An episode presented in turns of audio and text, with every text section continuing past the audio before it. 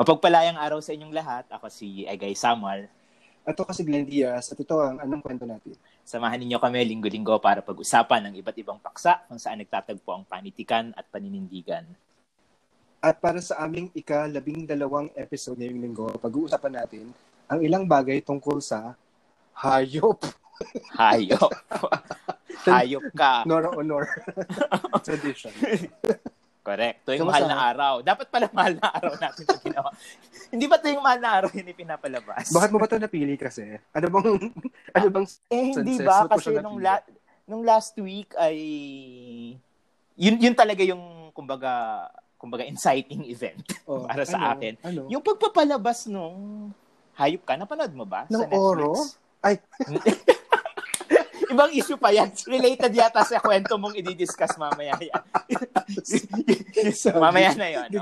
hindi, ko, hindi ko alam kung babanggitin mo yan sa, sa kwento. Pero, Tapos pero yun talaga... Tapos ng mga mata. Oo. Oo, pero yun talaga yung, ah. kumbaga, nagsabi. Napanood mo ba yung, hindi ko pinanood. yung Sabi, animation? Pa, pangit daw eh. Alam mo, alam mo, ikaw hindi ka nakakinig sa salawi kain sa atin na ang, ang makinig sa sabi-sabi. Nakamamatay. Walang, walang, so hindi mo pinanood. Sabi nila, ay, Sino yung nila? Pwede bang pangalanan natin yung mga nila na? Amorphous. Hindi, okay daw yung ibang bagay. Oh, well, Kasi yung visuals okay yung ay...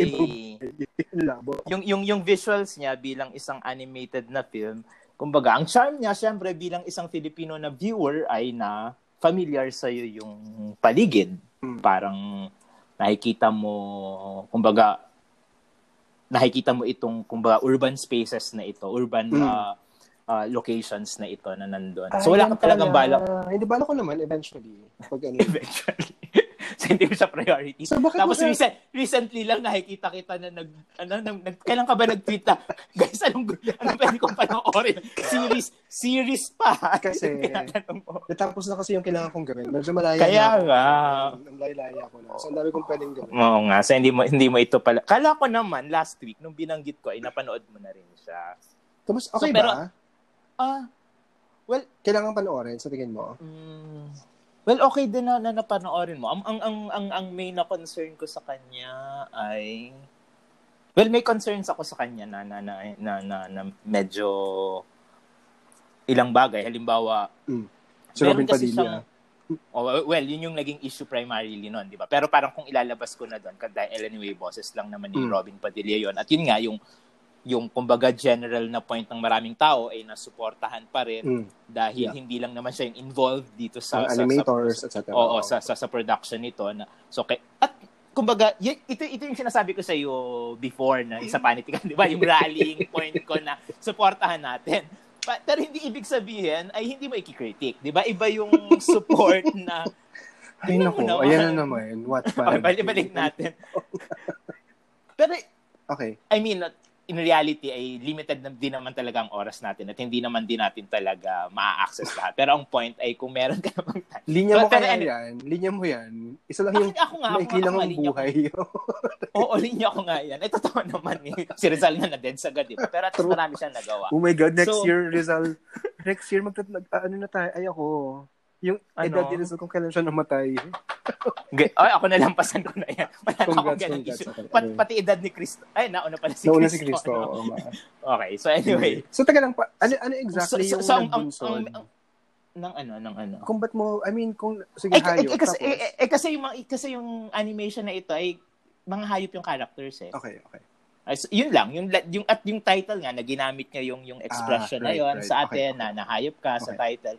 Pero ang ang main concern ko rito ay yung meron kasi siyang mga sundot pero very peripheral, sundot sa structural at systemic na, na, na problema sa simula okay. at sa outro niya. Kasi okay. meron siyang parang mga uh, images ng hmm. rallies, ng protest, okay. pero yung main story niya hindi talaga tungkol doon. So, halimbawa, meron siyang mayaman na character dito, pareho kasing uh, na, na chick boy ano yung hmm. yung yung mayaman na ito pero, kumbaga, walang interrogation doon sa yaman nung, nung character na okay. yun. Ang mas interrogated doon sa film ay yung pagiging cheat boy niya. Parang yun yung problematic hmm, okay. doon sa film. Ay, naku, spoiler. Walang, eh, in, hoy, doon sa mga nakikinig, hindi pa napapanood. Mag-jump kayo to two minutes later. Kasi, paano ko? Hindi, hindi, hindi, critic, critic lang. Okay, okay, okay. Tinatanong mo kasi. So, Okay. wa- walang ganun. Hindi ko nagkukwento yung, yung, yung, yung story Mm. mismo. Pero, wala siyang critic doon. Tapos, parang, ang overall sense ko ay confused at superficial, medyo superficial yung tingin niya sa suffering at disparity ng Okay. yaman, ng mahirap at mayaman dito. Kasi clearly ay may mahirap siyang character na babae, tapos ay isang mayaman na character na na na, na lalaki. Alam mo yun, yung soap opera na, Hmm. na, na archetypes, ano, na meron Okay, tayo. Pero, Matapos yan, paano ko papanoorin pa to? at hindi niya pinaproblematize yon Okay. Tapos kahit yung resolve sa dulo na parang nung, nung, nung main character na babae, itong si Nympha Di Maano Hmm. na parang Ay, ganda ng pangalan. Shit. ako, ako ang ano, ako ang parang I can make it on my own ang Okay. drama niya sa dulo. Parang medyo problematic Okay. din. Yun nga, yun, lalo na nga kung hindi ko alam kung afterthought yung mga yung mga outro Hmm. images nga ng rallies ganun. Dahil wala yon dun sa kabuuan ng pelikula. At gusto ko lang banggitin kasi nga nung nung nung inaano natin nung uh, naghahanda ako Hmm. unlike some people. Hayop ka. Naghahanda ako ngayon. ayan. Ayan. O, at least nagamit mo yung title. Pero, click ka nga na, click mo nga ngayon kasi nasa notes talaga. so, pero anyway, nung naghanda ako dito, nabalikan ko yung older vlogs ko at halimbawa, nakita ko, hindi kasi GeoCities, ganyan. Hoy, hindi naman.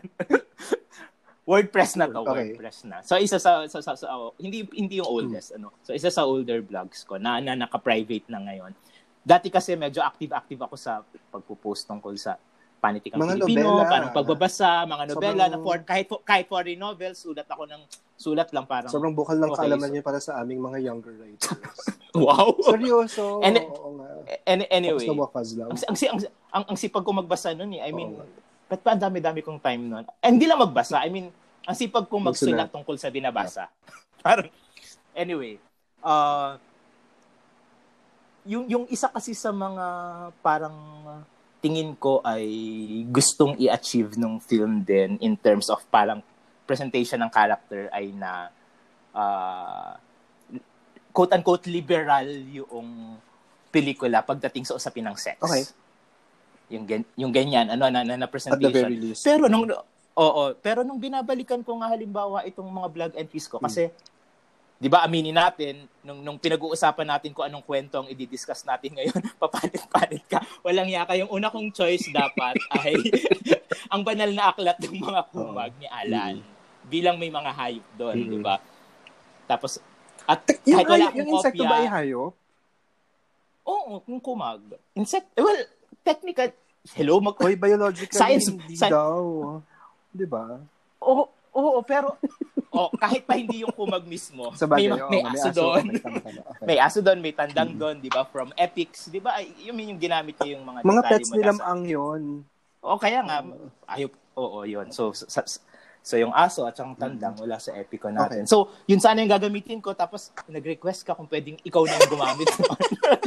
tapos kin, kinuha mo. Tapos bigla kang nagpalit to, sabi mo sa akin, pwede bang dula na lang na yung a portrait of the artist? Kasi sinabi ko sa'yo, ay, okay, sige. At least madidiscuss ko rin yun kahit wala akong copy dito kasi may paper ako doon. Naalala ko kasi ng teacher ko sa PhD, si Doc Bian, ang dami niyang, every week nagpapabasa siya ng libro noon. Kaya rin marami akong nasulat tungkol sa mga mga mga um, libro.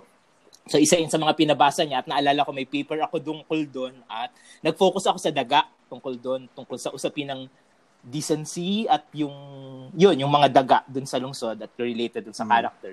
Tapos naalala ko nga, di ba, binanggit ko rin sa'yo, naalala ko rin yung A Season of Grace ni Envy Gonzalez na ang dami, at may mga daga rin at mga daming oo. mga hayop. Ang paper ko naman, nung binalikan, so, hinanap ko yung blog ko. Kasi wala na akong soft Hmm. copy. Wala ng pong email ng nun. Mga papers. So, salamat sa blogs na, na naka-private.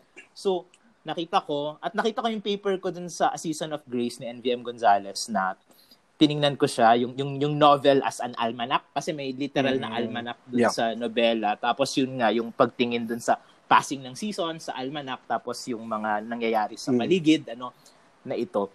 At ang dami ding mga hayop doon. Grabe, So, so, nag-fix, talagang tapos- nag-fixate ka sa mga hayop all along, no? nang hindi ko mo alam. Pero, joke ba yung nung nag-message ka sa akin na yung my brother's peculiar chicken ni Rosas? Joke ba yon? Kasi alam mo, grade 2 ako, naalala ko, yun, yun yung exactly. unang parang literary yeah. work ng isang Filipino na nasa text. Same. Parang grade ako din, oo. Kaya hindi kaya diba? iniisip ko may, may value At hindi ako hindi ko alam, hindi pa hindi pa naman siya national artist national noon, artist diba? Pero bakit siya nasa text? National Wala, artist na siya noon? Grade school ako. 19 ano ba siya naging national artist? Hoy, hindi ba kasabay lang siya ni Sir Rio na naging national artist? Late na siya naging national artist. Pinagtalunan pa nga yan. Ibig sabihin, post-college na ako nung naging national artist siya. I-check mo. Wait. Hindi pa siya national artist noon. Okay, sige. O, pagpatuloy mo lang, hanapin natin yung sagot. Oh, anyway. Oh, so, gusto mo din, pwede, pwede mo rin siyang pag-usapan. Yung peculiar chicken. Oo, oh, so hindi, okay. Well, from from memory. from memory lang din noon. Kasi I'm sure madaling makita yung yeah. kopya niya oh, online kahit wala akong Actually, pag, dito, pag, pag, ilo... pero, pero, pero yung tanong ko, seryoso ka ba? Nung tin- inisip ko nga, inisip ko nga kasi na since ganyan siya, yung parang isa sa mga pinaka-unang may encounter mo na quote-unquote literary works, parang may value siguro na balikan Oo nga, siya. Eh. No? Ang, ang, ang, alam mo, sasagot ko hmm. sana sa iyo Pero busy 2003. Ako, no? oh hindi na, kaya hindi, Tama oh, di ba? So, So after, hindi pa siya national artist noon. So bakit siya, siya gan saan ang galing yung popularity kasi, niya para nasa nasa nasa bureaucracy yata sa textbooks. siya. Hindi kasi DepEd siya, 'di ba? So ah, Or, okay. So ang i-reply ko sana sa iyo ay so Antonio Hidalgo na story ko sa akin. Tumigil ka eh, guys. hindi, di ba? I mean, sabong tayo. Anyway. Marami rin siya kwento tungkol sa mga manok. Oh. Bakit ka kasi tumatawa seryoso? Ayan. Hi, Ma'am Jing. Friend of the pod. Friend of the Ayan. So anyway, so sa madaling sabi, nagpapalit-palit ka hanggang finally, nag-decide ka on one work na mamaya okay, na natin sige, panggitin uh kung kung ano. So so yun, yun yung yun yung hayop person ka yun ba? Yung yun yung dahilan. Yung interest ba yan? Ibig sabihin talagang as a person. Ay hindi ako hindi ako mahayop kasi hindi ako you mean gusto ko ng hayop? Hindi ako hindi maalaga. Hindi hindi ko hindi ako pwedeng mag-alaga ng hayop. Una, dahil lagi akong hmm. nagbibiyahe. So, wala akong, isa yun sa pinaproblema okay. ko. May nagregalo sa akin once nung nasa Marikina ako ng gold goldfish. Okay. Tapos, Diyos ko, kawawang goldfish. Eh, eh na, na-dead siya. Kawawa naman. na-dead siya ng ano, ng nag-Christmas break. Oh my God. iniwan, iniwan ko, iniwan ko ng ang daming pagkain. Oh my God. Pagbalik ko ng after a week, o oh, wala. So sabi ko, imposible talaga na paano ako mag-aaral? Ay, magpaano okay. ako mag-aalaga? Kung mag-isa ka lang. okay mo. Nauwi, nauwi sa pag-iisa. Yung hayop. Tao. yung, yung tungkol sa hayop ay naging tungkol sa pag-iisa. Sabi ng abay. Okay. Di ba? So, so, yun. so interest so, mo talaga yung, sa hayop ay, I mean, yung unconscious na interest mo ay like sociological, anthropological, literary, etc. Hindi, hindi ko hindi ko alam kung meron akong eh, I mean, kung kung meron man, eh unconscious okay. nga. Okay. Yung, yung, yung, yung, yung, yung okay. interest na yan. Kasi ka, kahit sa writing, halimbawa, una kong dalawang novels ay... Ay, parang walang... Wala, ano, wala, walang, walang wala hayop. Na. Okay, okay. Naghayop, naghayop ako sa Jano Silang, book 2. Mm. Conscious yon Kasi naisip ko, ay kailangan ko ng mapapatay jokes. Christ. Joke lang po sa mga uh, ano pet lovers. Ayun naman. Diyos ko, ito talagang Filipino department ng Ateneo. Hindi. May track record. pa, pa, parang obvious na missing kasi yun dun sa, alam mo yung mga mga children's mm. books, YA books, parang yung mga pets sila. Oh. Yun yung oh, may mga may mga pets. So doon pero dahil nga hindi nga buo yung loob ko, hindi hindi ako masyadong mm. familiar din dahil hindi nga ako nag-aral uh, ay, hindi ako hmm. nag-alaga ng, ng hayop. So, wala. So, ikaw ba? Anong relasyon uh, mo sa hayop? May alaga kami nung parang family dog nung bata. Mm-hmm. Mm-hmm. Pero wala namang... Pero ikaw mismo, uh, at attached ka ba? Hindi. Yung bago kong nobela ay may ano, may pusa yung main character. But medyo na ano na din, na yep. natuwa na din sa pusa after one person. Sorry. Then, Si, si, si na Chingy ba ito? Sino pusa? Anong, si after... Christian kasi mahilig siya sa ano, sa pusa. Ah. Si, Tapos si, parang, pwede bang ipakilala mo sa mga tagapakinig natin? Some person, ano, from my past. so, wow. Ayun. And present, actually. So, Nox. Anyway. Anyway. I-edit natin to. Okay. Okay, so sino yung napili mo, Ege? Buti, So ang napili ko, ako ang mauuna ano sa ating kahit war, kahit war era tong kwento. Con- contentious, cont- contentious itong pagiging una ko. Pero yung yung yung yung kwento ko ay isang kwentong pambata na nanalo sa Palangka ng first place noong 1990 at na-publish bilang isang picture book pinablish ng Cacho Publishing. Ito yung kay Sir Rene Villanueva na Ang Unang Baboy sa Langit. Siguro isa sa mga popular na yep na, na, na kwentong pambata at I think malaking factor yung pananalo niya sa Palangka noong early years. Hindi ko alam kung ito yung unang taon na may kwentong pambata category pero I'm sure isa ito sa mga unang taon ano na na merong ganong category sa Palangka. At isa nga ito sa mga unang nanalo ng first place. Tapos, recently, parang mga five or six years ago, ay inadapt na rin ito sa Dula ni Christine S. Bilen, na children's story tama, writer tama, tama, din. At ilang beses nang ilang beses nang naitanghal ito ano uh, na karamihan ay mga bata ang gumaganap. So, gusto ko lang banggitin na yung unang publication nga nito ay bilang isang picture book at may illustrations ni Ibarra si Crisostomo. Pero wala akong kopya ngayon nitong libro dito kaya yung basis ng discussion ko at usapan natin ay primarily okay. based sa text. Ano, pero gusto ko kasing i-acknowledge na bilang isang niya, picture book dahil oo, yung una kong kauna-unahan kong published na libro ay picture book kasi yung Ay, tungkol pa rin sa'yo. Si Darna. Siyempre, ibabalik ko sa akin. Hindi, gusto ko, gusto ko lang kasing banggitin na na nung na-publish yun, so nanalo hmm. yung kwento, di ba? Uh, pero nung na-publish siya, dahil nga meron ng accompanying illustrations, parang uh, halos necessary yung revisions na magre-require ng pagka-cut out ng certain lines, sentences sa story na pwede nang i-address mm. ng illustration. Okay. So alam mo yun, parang sa comics na, na, na, na dating. So, so gusto kong banggitin yun ngayon kasi baka mayroong nandun sa illustration na ina-address yung narrative. Okay na hindi necessarily mm. kita dito sa, sa entirely kwento, sa text lang. Oh.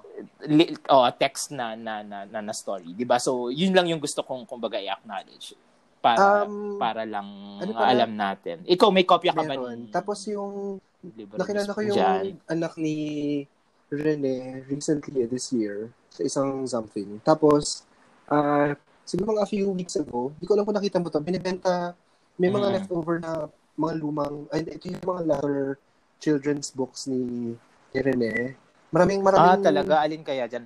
Pero ito meron akong kopya na inabot ko pa to sa ah, national. Talaga? Okay, okay. Pero wala, I mean, pero wala ngayon dito. I mean, wala okay. ngayon sa Japan. So, Six binibenta baka gusto kung may interesado na bin, may marami pang Ayan, copy. Oh, sige. Si, sino sino i-contact nila? I-message, so, i-message or ako or hindi si, si ang panganong pwede pwede naman siguro sabihin no. Kasi first selling lang naman. Si oh. Tanya Tanya Villanueva oh. sa Facebook. So, oh, searchable saka, siya sa Facebook. Villanueva. Tanya oh, Villanueva. Oh. Gusto talaga, maraming copy eh. So, gustong ma- mabenta sana. Mm-hmm. Oo. So, si Sir Rene, syempre, ay kilala natin. Hindi siya national artist, no? Kil- Pero weird, no?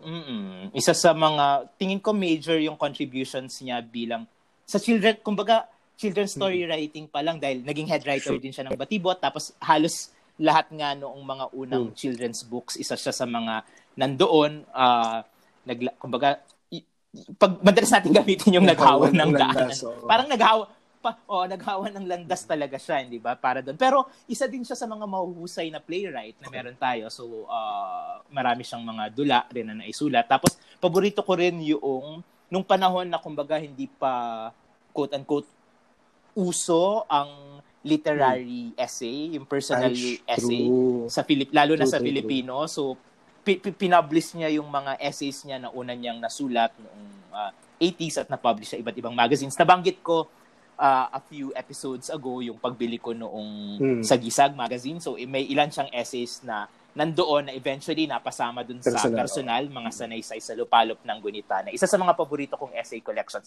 May essay siya doon tungkol sa BTS na iba sa BTS okay. ngayon. so so kung yung mga bata na nakikinig kung gusto niyo malaman kung ano yung BTS noong panahon ni Sir Rene. Hindi ko na rin inabot yung ganung tawag sa uh, euphemism ba yon sa sa sa bold na magazines noong kung hindi mo inabot yan. Rene, yung hindi yung bed hindi ko inabot. Hindi ko inabot.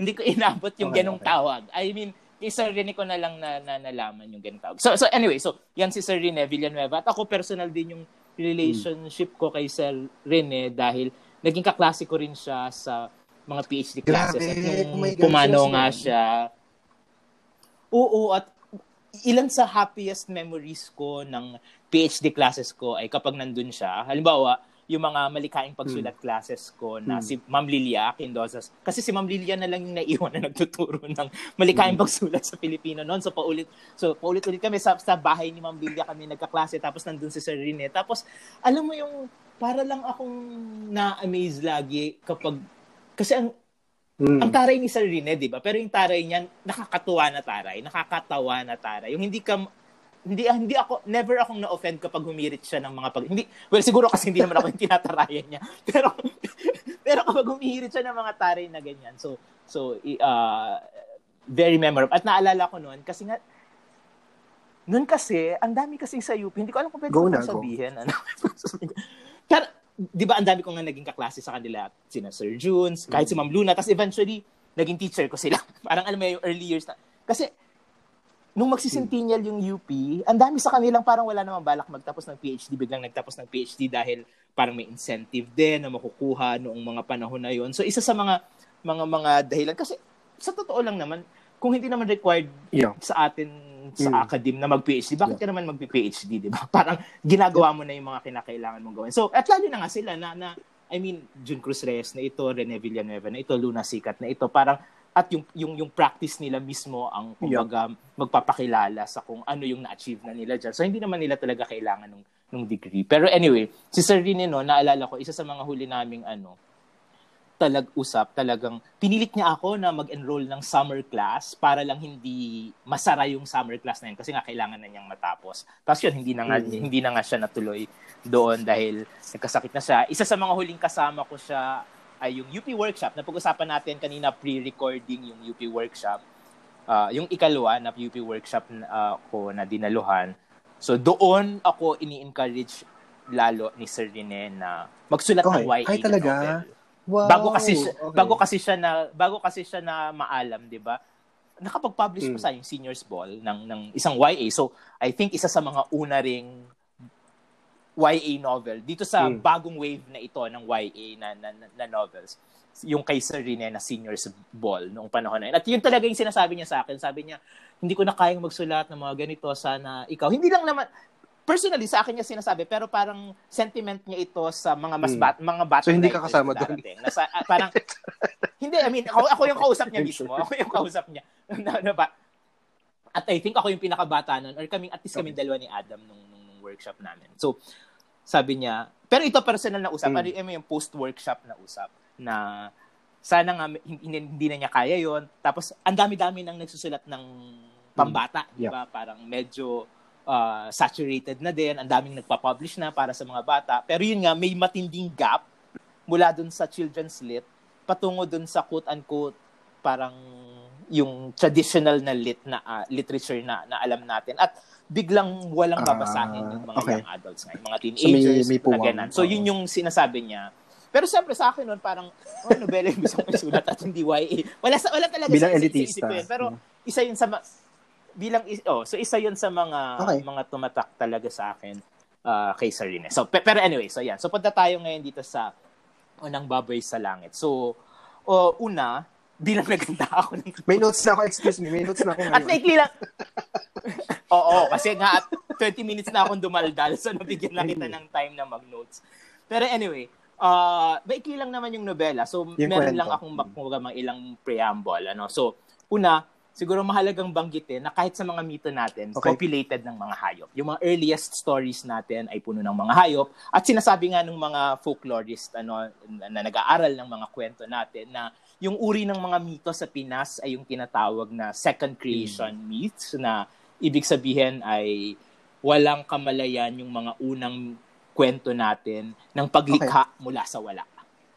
Laging paglikha mula sa something. At laging merong pre-existing quote-unquote okay. creatures na bago pa man uh, mangyari ang lahat. Ano? So, hindi mula sa wala yung mga kwento. At karaniwang yung mga pre-existing creatures na ito ay mga hayop. Halimbawa, yung uh, Manaul na tumukas sa Kawayan kung saan lumabas si si Kaway ba sa Bisaya narrative yung pinag quote unquote pinaghalawan ng maganda at malakas narrative ng mga Tagalog uh, o yung ibang mga myths, uh, mythical na, na, na stories natin may may sawa na nakapalibot sa daigdig o may mga baboy na paikot-ikot sa mundo o yung halimbawang mga kwento na ang unang kamatayan ng tao ay dahil sa pagpatay ni Pandaguan sa isang pating So nag-figure talaga. At kanina nabanggit natin, 'di ba? Nabanggit mo si Lamang, so yung aso tandang ni Lamang, yung berkakan, ano, na lumamon sa kanya, kay Aliguyon. So sa mga epiko, yung pagtingin sa manok,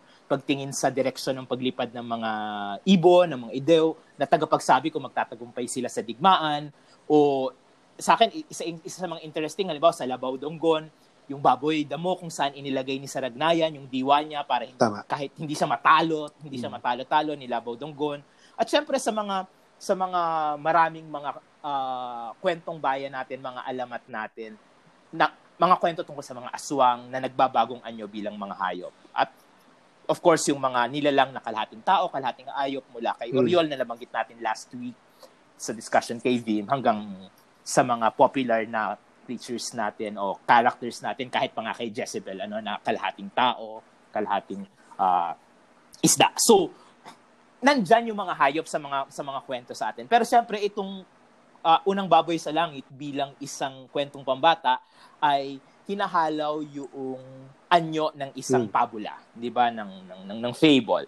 At yung yung klasikong pag-unawa natin sa pabula na nagmula pa kay hmm. Aesop, oo ay na may mga hayop. Pero alam mo ba, meron ding time na baliw-baliwan person talaga ako noong. Ah, sorry po. Alam mo, hindi ko na alam. Uh, uh, noong, noon, meron akong agenda na nung naging nung lumabas yung popular na list ng uh, 1001 mm. books you must read before you die. Meron ka bang ganong face na Ay, babasahin ko itong mga to, wala kayong magagawa ako meron akong medyo OC kasi ako pagdating ano. sa ilang mga bagay.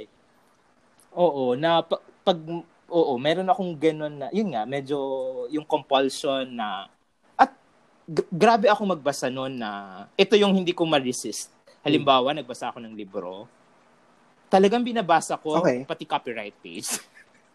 hindi ako makaproceed sa kasunod na pahina nang hindi ko kahit padadaanan ng mata ko yung kung ano man yung mga nakasulat diyan. Hindi ko hindi ko 'yun matanggal noon. So siguro nung nag-move lang ako to to uh, electronic devices, to Kindle halimbawa, saka ko 'yun na-resist. Pero noon parang parang feeling ko pag may nilaktawan akong page sa libro, parang kasalanan sa religious. Oo, meron akong ganong ka-OA ano. Pero anyway, so may time na gusto kong basahin yung mga books dun sa 1001 books. At yung earliest edition nito, kung hindi ako nagkakamali, ay yung unang kauna-unahang libro ay yung mm. Fables ni Aesop. Ano, na, na, na yan. Kaya binasa ko talaga yun. Kinarir ko yon at binalikan ko yung Twitter ko parang 2013 nag-tweet ako about this sa pagbasa ko. As in, panahon na kebs naman yung mga tao sa mga sa mga tinitweet natin dahil tungkol sa mga sari-sariling buhay generally.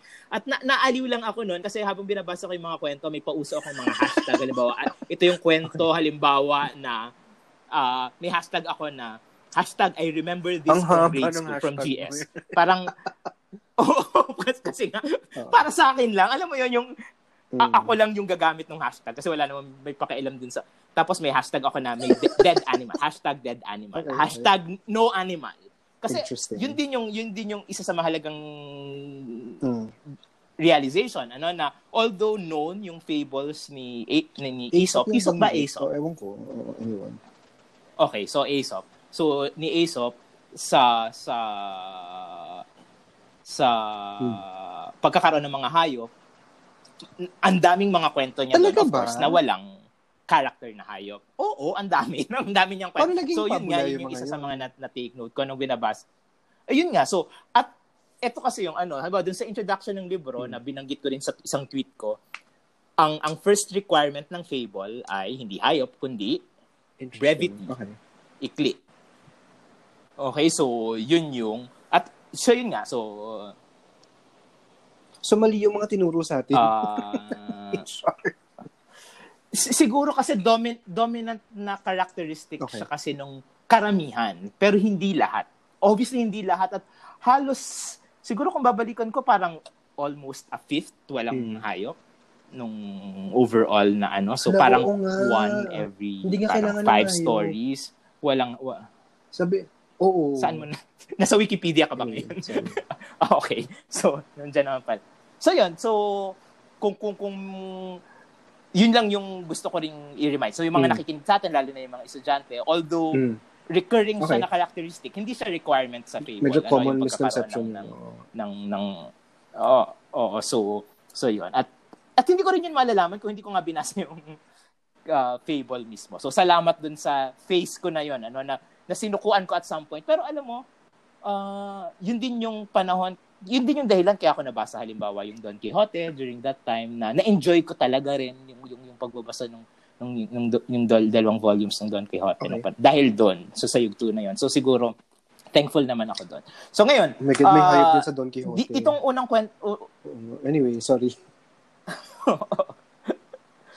Si ano ano anong pangalan ng ano?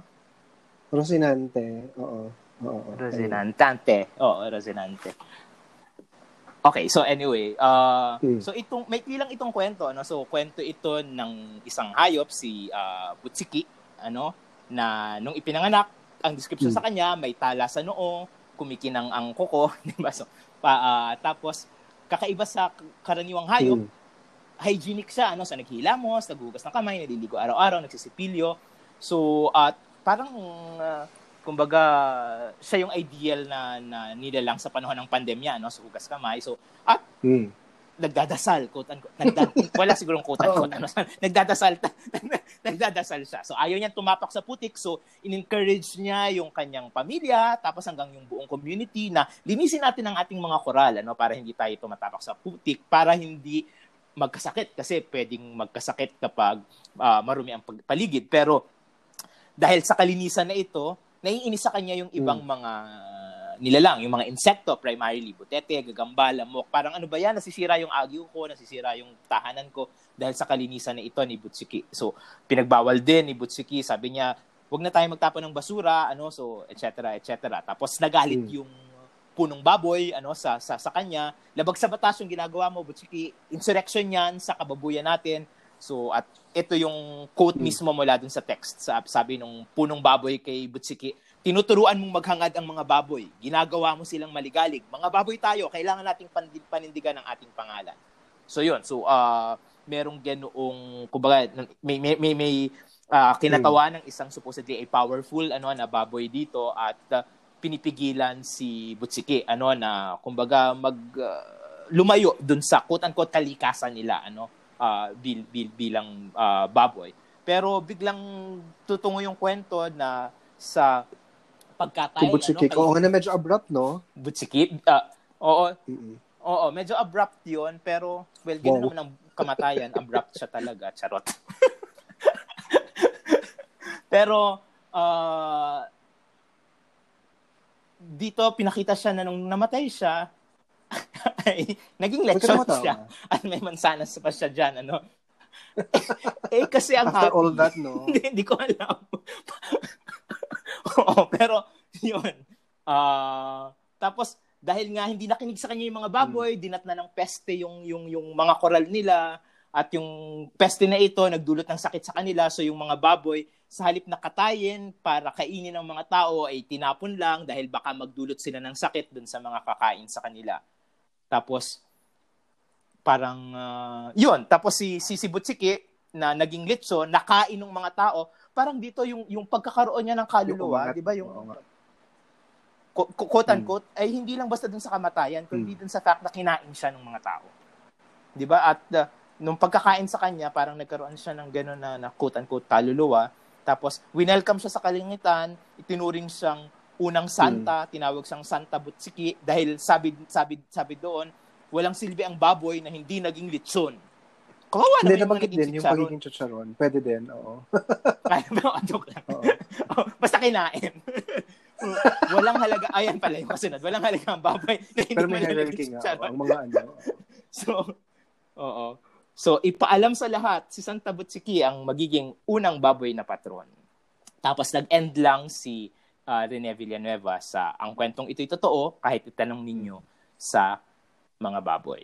Okay, so ang una kagaya nga ng sinabi natin, ito ay primarily kinatha para sa mga bata. So uh, bilang isang kwentong pambata, alam natin na attractive na agad yung paglikha ng isang tauhan na hayop, yung hindi normally mm. nagsasalita ay pinagsasalita mo. 'Di ba? Dahil merong uh, kumbaga yung yung yung konsepto ng play, ng laro ng mga bata na mm. uh, pag-animate ano doon sa mga bagay na binibigyan mo ng katangian ano ng ng mga malta. So attractive sa mga bata yung ganitong uh, uri ng naratibo. At kaya ko rin pala pinilto ito, ito yung nakalimutan ko pag kanina nasa note ko, nalam, nasa notes ko, nalampasan ko. Naisip ko na magandang talakayan din ito sa gitna nung nangyayaring issue natin ngayon sa papel ng relihiyon, ano, yung religion din at uh, role ng religion, role ng simbahan mm. sa pagkatha ng isang particular na consciousness ng uh, roles, ano, papel din ng mga tao sa sa, sa loob ng ng isang bayan. So, yung baboy ay usually sa maraming religion kahit sa sa sa uh, yung yung uh, sa maraming religion lalo na yung yung mga relihiyon na nag may mga naratibo ng mm. ng tungkol kay Moses halimbawa sa Leviticus yep. ay marumi ang baboy kaya hindi kinakain ng uh, mm. hindi kinakain ng baboy ano sa maraming religion hindi ko alam kung kung ano yung hindi hindi ko na na-research itong part na ito kung ano yung kumbaga uh, mula doon sa ganong uri ng hmm. past na ni-retain ng maraming religions ano ano yung mayroon sa Catholic ah, kung na bakit ano way na fancy yun. Tradition. Na, na, na hmm. nag-veer oh nag oh nag nag-veer away from that uh, ano ano uh, past. Parang hindi hindi ma-resist ang temptation ng baboy kasi, ano na kasi pati yung pati yung so hindi hindi ko alam uh, ano. Ah, dugo di ba supposedly ay hindi dapat kinain pero pati yun ay yung conveniently inignore lang ng uh, kinakain. Oo, okay. so hindi, hindi hindi ko hindi ko alam yan. So siguro kung merong hmm. kumbaga aral. Tanong mo si Einstein. Sa, sa theology at kung ano yung history. Si Enteng, your friend. Sinong Einstein? oh, si Teng. Kala ko. Kala ko Patay na siya. Kala ko si... Oh. oh, si Teng. Oh, nga, baka, baka, baka alam ni Father Teng. Ano, so, tanong natin sa kanya. Mm-hmm. Nakikinig ba siya? Tatanungin ko ako nakikinig siya ng uh, podcast natin. So, so yun. So, so, so religion? Uh, pinagbawalan. So, bawal, Oo, so so yung, yung yung papel ng religion kasi clearly ay mayroong yun yun yun pa lamang pagtatanghal kay Santa, uh, yeah. Butsiki dito bilang santa mm. sa dulo very Catholic yon ano na na mm. worldview ano na yung uh, mapupunta sa langit ay tinatawag nating santa saints ano? So yun yun naman yung yun naman yung konsepto mm. ultimately ng santo at santa hindi ba? Sa religion sa relig, uh, Catholic na telos na uh, ang goal nating lahat mm, Catholic well, ka name oo. Catholic ka ba? Hindi practicing Catholic ka? Ay hindi I mean ibig sabihin bakit syempre hindi? Malaga.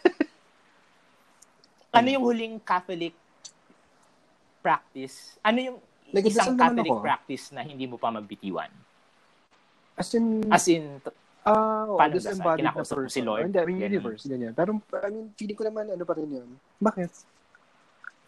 oh, hindi, yun nga. I mean, pero Catholic, Catholic ba yun? yung root para personally sa akin. Tapos, yun ang na-retain ko na practice. Huy, pero, so, hindi ka na, uh, nags, hindi ka nagsisimba, hindi ka nagro-rosary? Ay, sa simba minsan, pag bagong lugar. Okay. Kasi di ba pag bago, unang beses mo sa, pwede ka mag-wish. Oh. Kasi may hilingin ka. Sa utilitarian.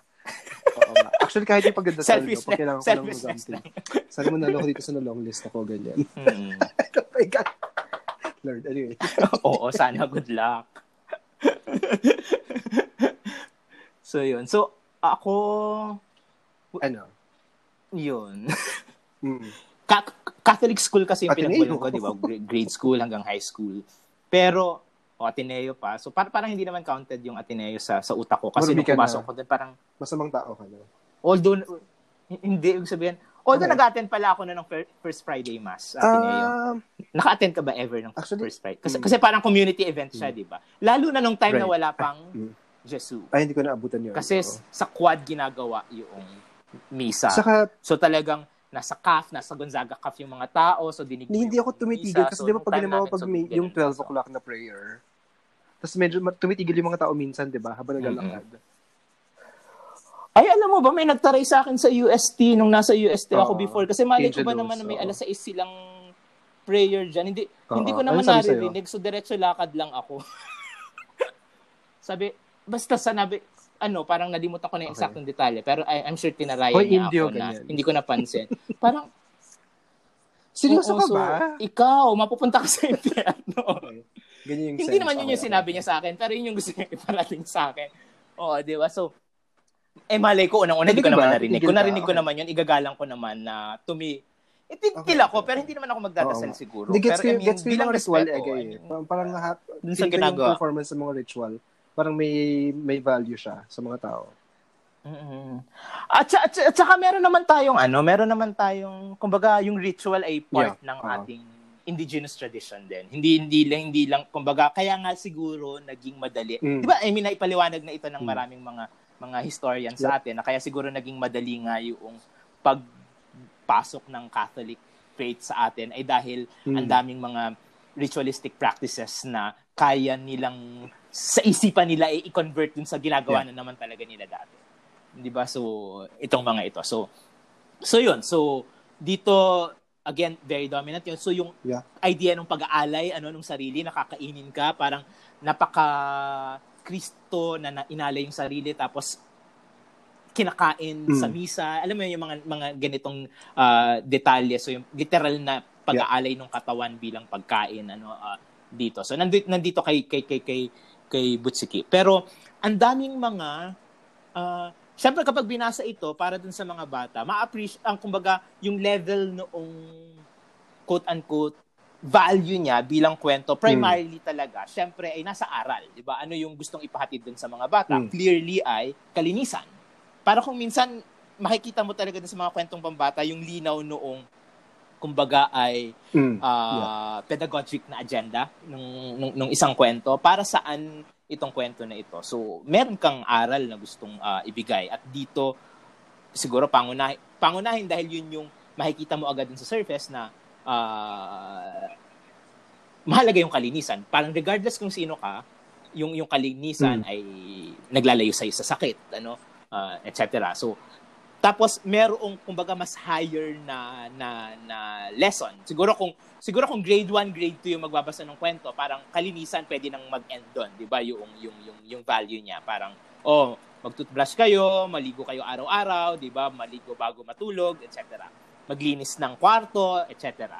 Pero siguro kung mga grade 4, grade 5, grade 6 yung level na noong or siguro, siguro even parang uh, mm eh wala na nga palang high school, high school ngayon, ano, no, parang grade levels na. So pero anyway, yung higher grade uh, uh, ng ng mga estudyante, high higher grade levels, pwedeng mapunta doon sa uh, paglam kaka, yung yung kakayahan mo mm. na igpawan yung kalikasan mo na hindi ka na itatakda ng kung ano ka. Kung meron kayong notion na kapag ganito, baboy, marumi, ano iniisip niyo tungkol sa baboy? Uh, marumi, ganun, bla bla. So, ang point ng story para dun sa higher na level ay na, uh, well, hindi ka bihag ng uh, quote-unquote itinakda sa yung pagkakakilanlan. Dahil yung yung yung yung kalinisan ay ultimately hindi siya Yep. Hindi siya kalikasan, hindi ba?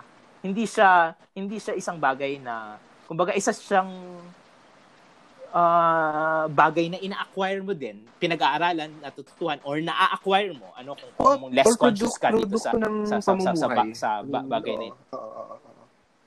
O, pa produkto hmm. ng pamumuhay. So, so katha siya, 'di ba? Constructed Kasi, din siya. Hindi, di, hindi siya isang natural na, na, na, na bagay. Apocryphal to, na yung mga early, I mean, indigenous Filipinos ay, di ba, naiinis tong mga pride dahil ligo ng ligo. Oo. Ligo ng ligo. Mainit. Oh, ganyan. Oo, oh, yeah, so, yeah. kasi nga, anyway. wala, ang init sa atin. Oo. Di ba tayo na-amaze hanggang ngayon? sa Na-amaze ka pa rin ba hanggang ngayon na kapag pumunta ka sa, eh ba, ikaw, nasa, ang lamig-lamig sa... Hindi ako, in, yeah, pag, anong, pag winter, anong, hindi anong months yung malamig sa malamig, Hindi pa rin ako nakakalabas ng bahay. Yung hindi naliligo, kahit na winter. Oo, yeah. Mm-hmm. Kasi parang weird oh, talaga. Totoo, no? di ba? Tayo, Pero sila, halimbawa dito sa Japan, Hmm. Ang mas sanay sila Okay. ay So, pumapasok sila, sa di ba, medyo unthinkable na papasok ka ng Tapos, school na hindi ka naliligo, di ba? oh tayo, yung lalabas ka, pa, pa, para kung lalabas ka, tapos Yeah. yung yung sasakay ka na ng ano, Mm. yung may sasakyan ka ng public transport, tapos hindi ka Oo, nakakaligo, yeah. parang ang so, sobrang weird sa atin noon, 'di ba? Yung hindi kasi naligo medyo kung Mm. About Ay, college, dahil nagdo-dorm ako sa loob. Matin ako. May mga dormer na gan- la- Oo. kung may 7:30 class ka, 'di ba? So pupunta ka na lang doon. Ang ang ang ang, ah, ang ultimate na Okay, kumbaga okay, quote unquote weapon namin ay cap. so so susut ka lang ng cap pagpunta doon. Tapos after Anong oras kasi kailangan kung may gumising, 7:30 to no? 9 Oo. class ka noon, atinan mo lang. Oo, okay. atinan mo lang yung klase, tapos babalik ka sa dorm, matutulog tutulog ka ulit. So parang Of ganun. course. I'm sure yung mga taga Notorious UP na nagdo-dorm sa loob, ganun Oo. din. Kilala mo yung ganun mga dormers sa klase. kasi- ganun, ganun, ganun din naman. So, Tapos, oh, ang, ang, ang, ako. ano pa nga eh, kung sino pa nag-dorm siya pa yung nalilate, di ba, sa, Grabe. class. Oh, pero hindi ako. Nilaglag yung iba. Niligtas yung sarili. Pero totoo naman, isa sa mga 7.30 classes ko, kasi Mm, naging 7.30 okay, okay. classes ko, kasi is Sir Eddie Boy Calasanos sa Philo. So, 7.30 yung Philo of Religion class niya noon. Pero anyway, so, at nakakatakot Okay. ulit sa, sa klase niya. So, So, hindi so yun, so ano ba yung sinasabi ko kanina? So yan, so na pwede mong Oh, so pwede mong pwede pwede mong pwede mong lampasan 'yon kasi kinonstruct lang yung ganoong kumbaga identification ano na, na ganun ka. Tapos um nasaan yung nasaan yung hanggahan? So dito may tatanong, nasaan yung hanggahan ng mga pwede mong galawan ng nasa loob at nasa labas noong itinatakda na sa'yo bago ka pa man ipinanganak. Di ba? Parang bago pa ipinanganak si Butchiki ay may expectations na kung ano siya. Kaya, nung lumitaw siya, aba, Sailor talas, ano, oh, kumikinang angko ko. Hindi ko... oh, correct. Hindi ba? So, parang... Ano yung, may, Ah. may cartoons na Iba rin, ano? superhero na baboy, di ba? Naalala mo ba yun? Babe Bube Boink. Oh my God. Anyway. Inabo. Super Boink. Hindi ako, hindi, hindi ko ako mahilig hindi ko manood ng cartoons eh, Oo, nung bata. anyway. Meron ganon, hindi. Pwede bang na-influence? Baka na, I mean, pwedeng unconscious na nanonood si Sir. Venena na ng baboy, di ba? So, so yan. So, dito, ano yung, ano yung take mo doon sa, ah dito kasi, parang ang, ang, ang, kumbaga, ang take away ko, ultimately, bilang isang literary work na, kumbaga, kwentong pambata nga siya, pero bilang isang kwentong bata na at bilang isang akdang pampanitikan, parang hayag na hayag sa mga kwentong pambata yung papel ng panitikan bilang isang Mm. malinaw na Mm. call to action, parang motivation para sa pagkilos. 'Di ba na hindi ko alam kung nakabuti ba anong take mo dito? Nakabuti ba yung pagtingin sa panitikan Mm. sa quote-unquote sophisticated or quote-unquote modern na panitikan na mas hindi explicit sa mga ganitong bagay na Hayag na yun nga sa mga kwentong pambata na kagaya nito isa yun sa mga isa yun sa mga kumbaga may value. Parang kailangan mong maging clear ano dito sa sa, sa, sa mga bagay na ito. Kaya kumbaga kung meron tayong mindset nung ganong modern na literary reader ang i-appreciate mo dito sa kwento ay hindi yung mga yon kundi ang i-appreciate mo dito ay yung mga parang mga Mm, conflicted na take Mm. niya dun sa ilang bagay 'di ba? I mean kung, kung- kasi kung i-appreciate yun nga, I mean, yung yung modern, quote unquote modern na sensibility, ang i-appreciate dito ay na so anong take niya doon sa ah, anong take niya dito sa sa mga issue na ito na ah so nag-aal yeah, ng Yeah. yun nga yung binabanggit natin sa Oo. papel ng Yeah. relihiyon yung yung yung prima Mm. yung yung primus yung pagbibigay ng value doon na pa- para doon yung buhay ni ni, ni Butchiki na may ginagawa siya na ang ultimate na layunin okay may meron siya kagustuhan na maging safe maging malinis para dito pero ultimately ay gusto Okay. eh kailangan kailangan pa ba siyang maging santa para parang nandun ba yung So, ang, katuparan ang tanong mo ay kung pagkababoy yan, niya sa halip na yung na lumalampas hayag na call so- action ng kwento. Oo. Oo. Oo. So, ibig sabihin, ibig sabihin, uh, hmm. I don't think yung ganitong kwento hindi ba aminin natin yung mga yung mga paper o pa-sophisticated na mga readers ng ng panitikan o ay, ay, ay hindi o ay hindi siya yung yeah. hindi yun yung i-highlight. I mean yung mga quote unquote traditional na characteristics ng literature. Yun nga yung pagiging mm uh, clearly moralistic halimbawa pero, pero hindi yan, yung, yung strange bibigyan ng premium ano dun sa dun sa diba? kwento. Kasi adults yung susulat sa kanya tapos para sa mga bata di ba so talagang oh, anyway yun lang. True. So yun so um, ikaw anong ano kung anong, pwede ba kung ano magsimula sa personal? Kasi di ba nung itong itong ay, ang ganda. Okay. Hindi, sa impersonal ka dun, Itong sa huling workshop na pinuntahan ko, ang interesting talaga sa akin, yung na-point out na naman yung yung politics, na, yung politika na parang overt o nalitaw, masyadong litaw, masyadong ano, uh, heavy-handed, etc. ganyan. Tapos na, I mean, ganyan yung recurring na komento sa mga sa mga ginagawa ko. Tapos yun, ang, ang implicit doon na, mm. na gustong ipahayag ay um, yung artfulness ang ibig sabihin ng artfulness ay pagko-conceal ng politika. No?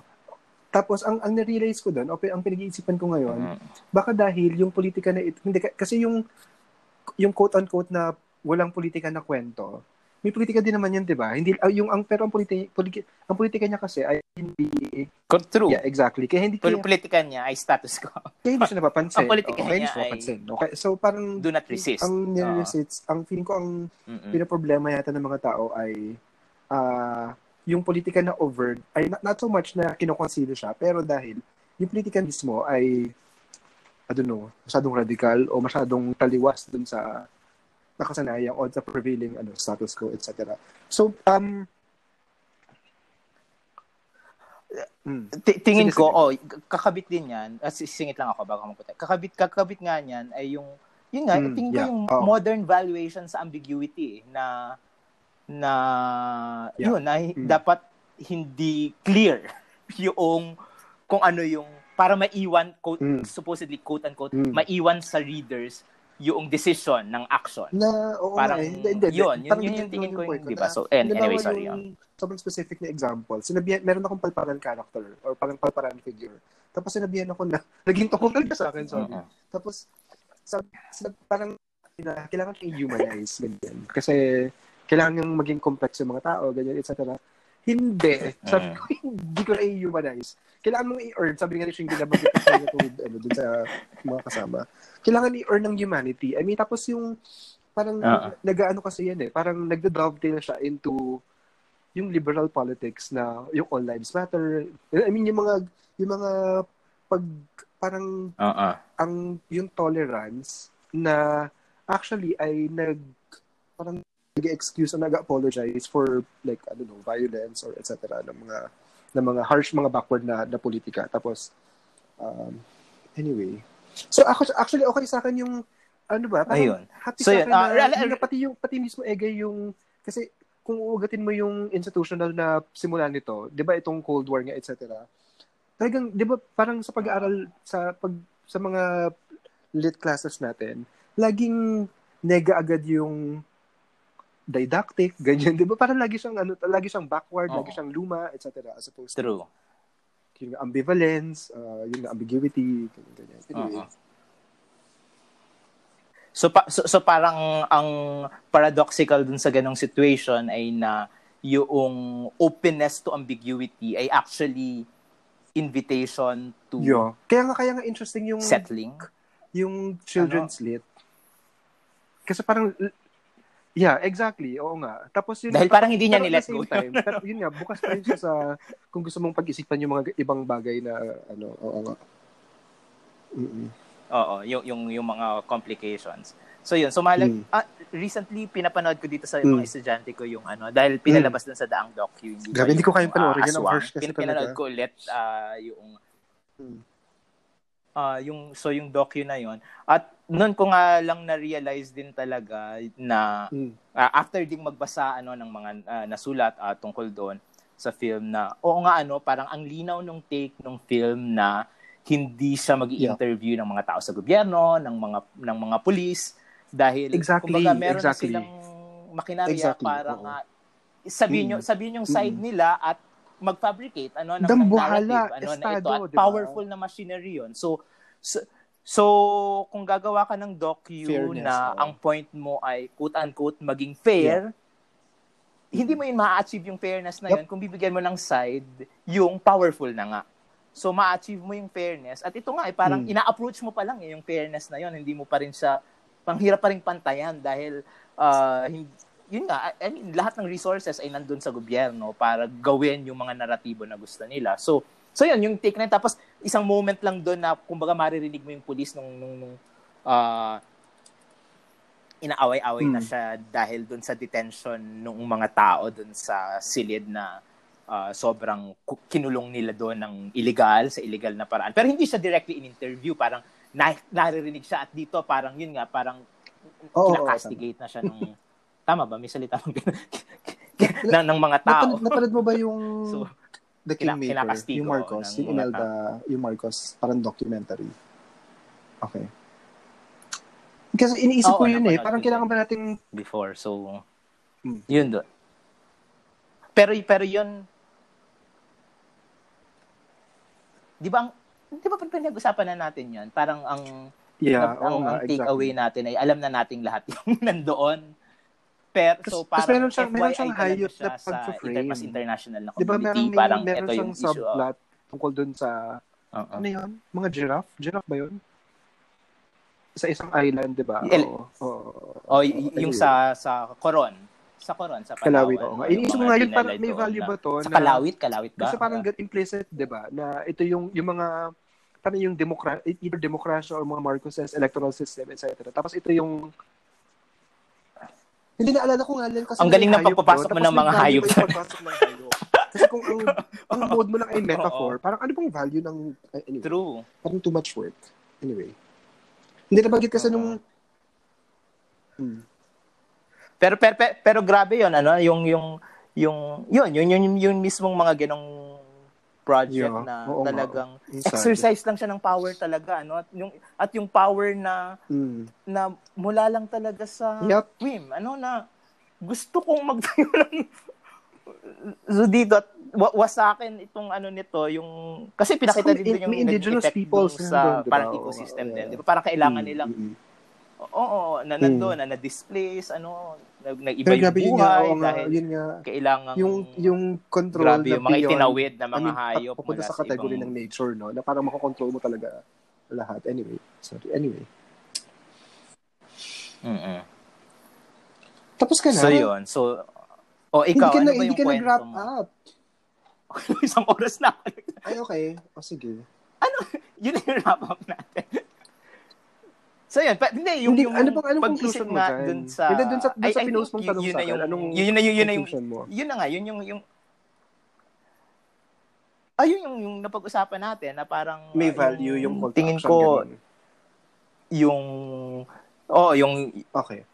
yung yung yung value ng children's story pa rin ay na nire-remind tayo sa ganitong very clear na agenda sa mga bata Hmm. na sa, sa- very clear na agenda ng panitikan na parang at some point nga parang Okay. ni-let go natin bilang mga matatanda na ay wala na akong pakialam diyan ano na hindi ko na kailangang quote, hindi ko na kailangan ng panitikan para sabihin sa akin kung ano yung kung paano ko titingnan yung mga bagay at kung paano ako kikilos sa realidad. So, yun yung isang bagay na siguro kung Hmm. meron tayong matututuhan sa pagbabalik sa mga kwentong pambata kagaya ng mga ito at ay isa sa mga bagay. Ano, tayo, ako din, parang pinag-iisipan ko din yan bilang, syempre dahil tayo pareho nagsusulat din. So, Kasama Kung paano sa yun gagawin, ano? mo sa Janus? kasi parang,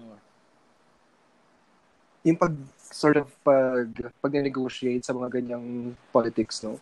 At accessibility. pa, pa, oo, oo, kasi, kasi, kasi dahil, oo, hindi lang sa Janus, pero dahil Janus yung parang sinusulat ko ngayon. At kasi alam mo na, I mean, Hmm. tweets nga natin merong real na effect 'di ba sa sa mga nakakabasa at kung paano sila magre-react din at gagawa ng action sa mga certain na na, Right. na, na, mga, na mga bagay. So inevitable na mag, mapag-isipan siya kung paano paano, 'di ba? Parang yun. Pero ang, ang ang mahirap kasi doon paano ba? Mm. Siguro yung ease nung kwentong pambata, dahil nga matatanda yung nagsusulat, merong tingin yung mga matatandang writer na, ay, uh, okay, nalapasan okay, ko na yung pagkabata gets, gets, na yan, gets, alam ko kung ano yung tama at mali, quote-unquote tama hmm. or mali, na parang, parang problematic sa atin, di ba, bilang uh, older writer na nagsusulat tungkol din sa mga, sa, sa isang audience hmm. na halos kasing edad lang natin. Parang ano yung right natin na sabihin na ito yung bagay na yun. So, so kailangan talaga ng isang yeah. uri ng hmm. sure. rigor Gets. at moral. Pero parang yung basta hindi dismissive. Parang yung, rigor ka, din doon sa morality. Ka, diba? Kabalik ka ng dismissive na, o parang pagiging bukas. Oo. Ang ganda. Uh, congrats. So yun. So, yun Diyan sa akin yung value nito. Nahula, nahulasan ka ba? Iihi ako. Pwede ba akong umihi? oh, ikaw na. So, kanino ba yung napili mo? okay. So, yung napili ko ay, ay kwento ni uh, Pedro. Oo nga. Anyway.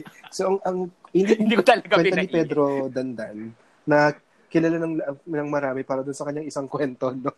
yung may buhay sa looban. Oo. So, ito nga ay, sabi nga ni Ege, medyo ano, may, may buhay sa looban. Parang post-war na naisulat ito. Hindi ko alam kung nauna to. Oo. Oh, so most most likely ay nauna yan na publish. wala kasi yung copy. Eh, nauna yung nasulat, hindi ko alam kung na-publish. Kaysa sa oh, so, unang unang baboy sa lang. Yung posthumous na collection ni Dandan, yung may buhay sa looban at at dalawampung kwento no, na lumabas noong 1996 ito, yung University of the Philippines Press na edition ay may introduction ni Rio Alma. Si ay, talaga. Uh, may MA thesis dyan si Gary De Villas. Yan yung MA thesis ni Gary Eo si Peterson. Okay. Si si Dan yeah, Dan ay na medyo crossroad siya na, na writer, no? Kasi karamihan nga ng na sulat dito, karamihan ito ay either uh, during the war or post-war na naisulat, no? So ito din, I mean, ito din yung lipunan na medyo dinedepict niya dito. Mm-hmm. Si Dandan ay pinanganak noong 1916, June 30, uh-uh. 1916. So siya, siya isang cancer. Uh, pinanganak siya sa Tondo. Wow. Tapos ka, ka-birth year niya, para, ito, para lang ma- ma-plot yung So si so, so si Rizal ang ka Ay, si Rizal, Rizal ba yung 19 ba oh. cancer pa rin niya? Um 19 Ah Gemini na. Okay. Hmm, 1960. Ano talaga? So, ang mga talaga yung contemporary 18, 19, ano? So, ni Dandan, um, at well, kasabay niyang pinanganak, si Arceliana sa na, na English writer at si Mars Ravilo. Interesting, no? Okay. si Arceliana na nagsulat ng Arceliana Reader. Char. Anyway, um, yun nga, napagit, napagit, Uy, nabanggit niyo tapos sa Puyo Multo. Nabanggit ko editing yung mga ano no, yung mga pinagpilian. Yun nga kasi, ano ba? Oo. So bakit ka nauwi ko yung... after, ng, after mong agawin medyo, yung... Medyo takot ako dun sa kumag kasi parang ang hirap talaga niyang ko hawakan. No? I mean, ang dami da, sumasabog siya. So, tapos wala pa akong kopya ng libro, mm-hmm. so hindi ko siya mababasa. Anyway, uh, tapos pinag-isipan ko din yung uh, uh-huh. yun nga, yung mga Nick Joaquin, na, naisip ko, habang pinag-iisipan yung mga kwento, itong mga kwento ni Nick Joaquin, saka yung play, so yung The Woman, The Woman Who Had Two Navels, saka yung Cave and Shadow, so yung dalawa niyang nobela, uh-huh. parehong may mga ano, uh-huh. parehong may mga hayop. Well, uh-huh. well, yung sa Cave and Shadows, Hay. di ba, nabasa mo ba yun? So, mahayop Detective siya. Ek.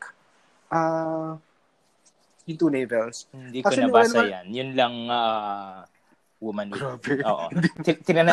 Ay, hindi ko, oh pala ako yung Dinasa ko lang pala yung translation sa Filipino. ah, okay. okay. hindi kasi kinokorrect. Pero hindi, para naging editor kasi. Oo. Laking so, difference yun, no? Na-confuse so, yung, na yung role hindi, ko. yung hindi naman hayo, pero yung doktor na kinonsulta ni ate, dito sa Two, two Navels, horse doctor. Wala lang, katawa lang. Anyway, tapos, yung sa Cave and Shadows, parang meron dito recurring na uh, parang image ng isang babaeng nakuhubad saka ng mga alimango. Alimango or ka- ka- well, crabs. Alimango ba yun? Or alimasag? Hmm. Anyway, hindi, may pagkakaiba yun. Anyway. Pareho lang yung, yata. Tapos yung portrait nga, portrait of the artist. Basta lahat, um, crustaceans. Ayun nga, yung mga daga, no? Na medyo, ano, interesting din yung yung depiction. Tapos, ang isa ko talagang kinonsider, uh-huh. ayun nga, itong, ang naisip ko man nung una, uh-huh. ano yun, how my brother Leon brought home a peculiar chicken na pinagsamang dalawang kwento. Hindi, kasi yung mga, Pinagalo. ito yung, ewan ko, bakit, Mashed up. Paano ba nag, nag-uuwi sa, ito yung mga nasa textbook? Kasi parang pare-pareho tayo nang nabasa nung grade school tayo, no? Kahit na, anyway. Oo. Hindi, ay, so, yun nga, kasi pero bakit itong roses? Tayo, Plus, feeling ko, yun yung mga textbooks sa English. ko siya later kasi nga, parang safe siyang Hindi kwento ng countryside, di ba? Parang yung, yung, par, pat, pat, yung how my brother Leon brought home a wife din. Mm-hmm. Parang ganun din siya, di ba? Yung parang genteel, parang idyllic na, na countryside. Mm-hmm. Na, parang may slight na mga uh-huh. hint ng violence o parang or ng struggle or ng you know something else pero on the whole parang ano pa rin siya payapa pa rin yung mga bagay. As in amor solo parang ganyan. So doon ko naisip na hindi kailangan harsh. So dan dan ito itong si Nalal, hindi mo ang ang nabasa mo lang dito kay Dandan ay yung yung title story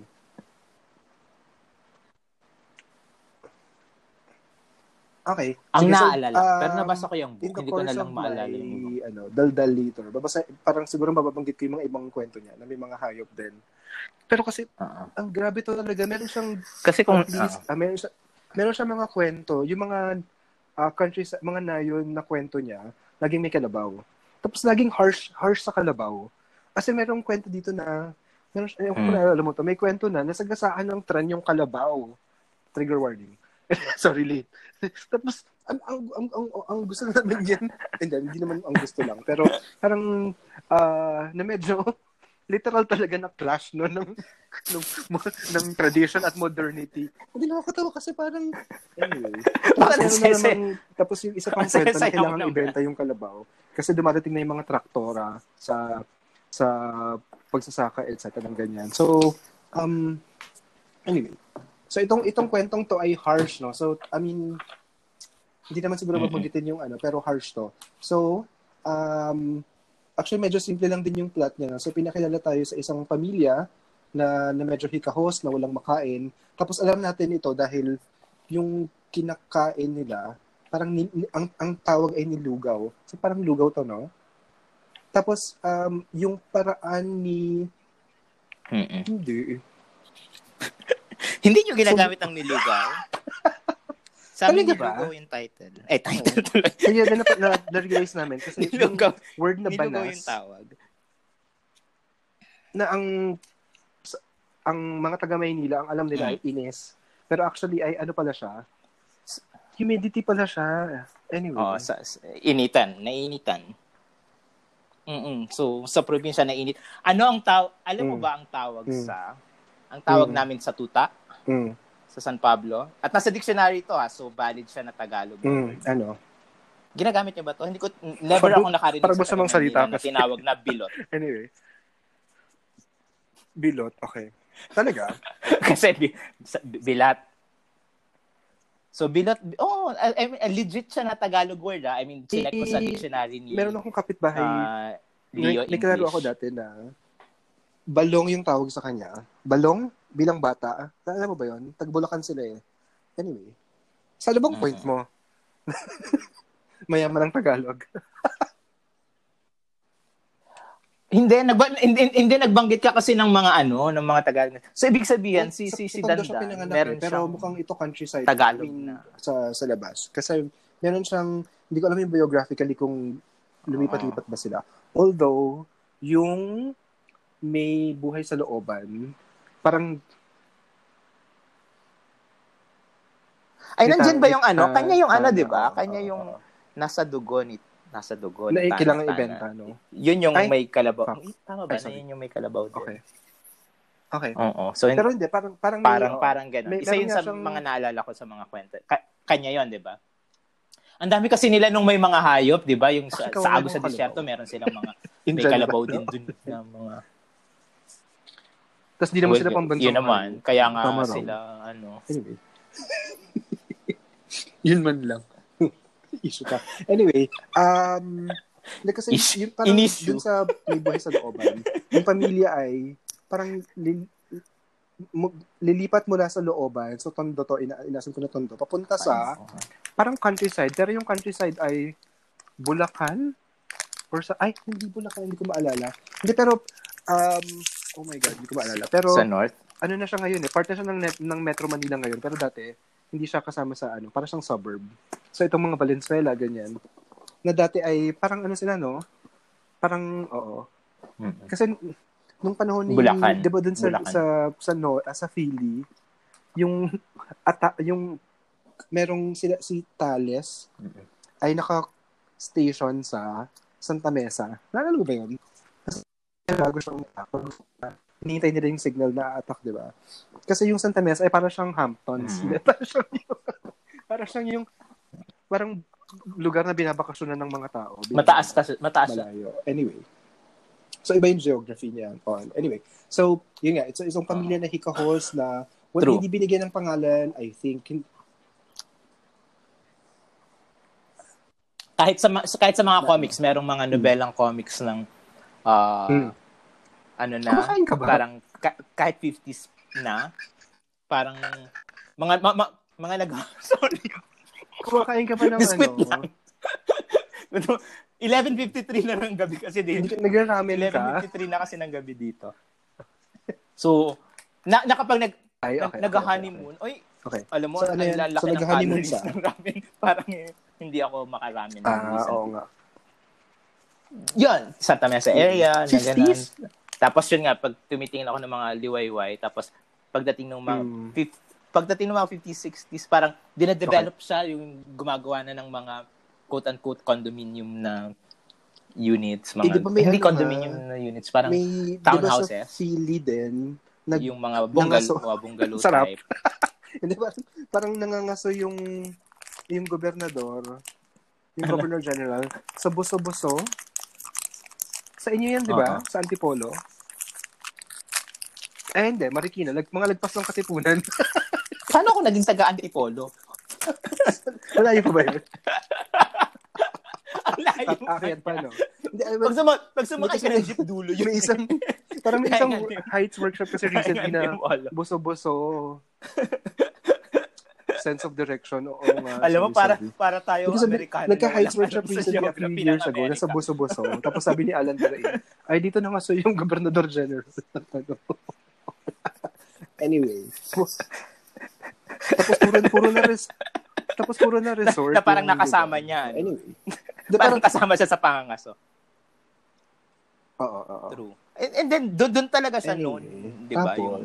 So, ayun. So, uh, ito nga, yung pamilya na naghikahos, wala ba kain. Tapos parang halat na na dramatize ito dahil uh, yung nilugaw nga yung pagkain. Tapos parang may sobrang ano, parang banal na ritual almost yung yung pagkain, no? Yung yung pag pag-upo ng pamilyang to para kumain. Um, may, may nanay, tapos ang hindi siya pinapangalanan, babae lang, ang sabi lang sa kanya, ang tawag na sa kanya ay babae, no? Uh, babae, tapos yung mga anak ay may pangalan, pero hindi naman mahalaga.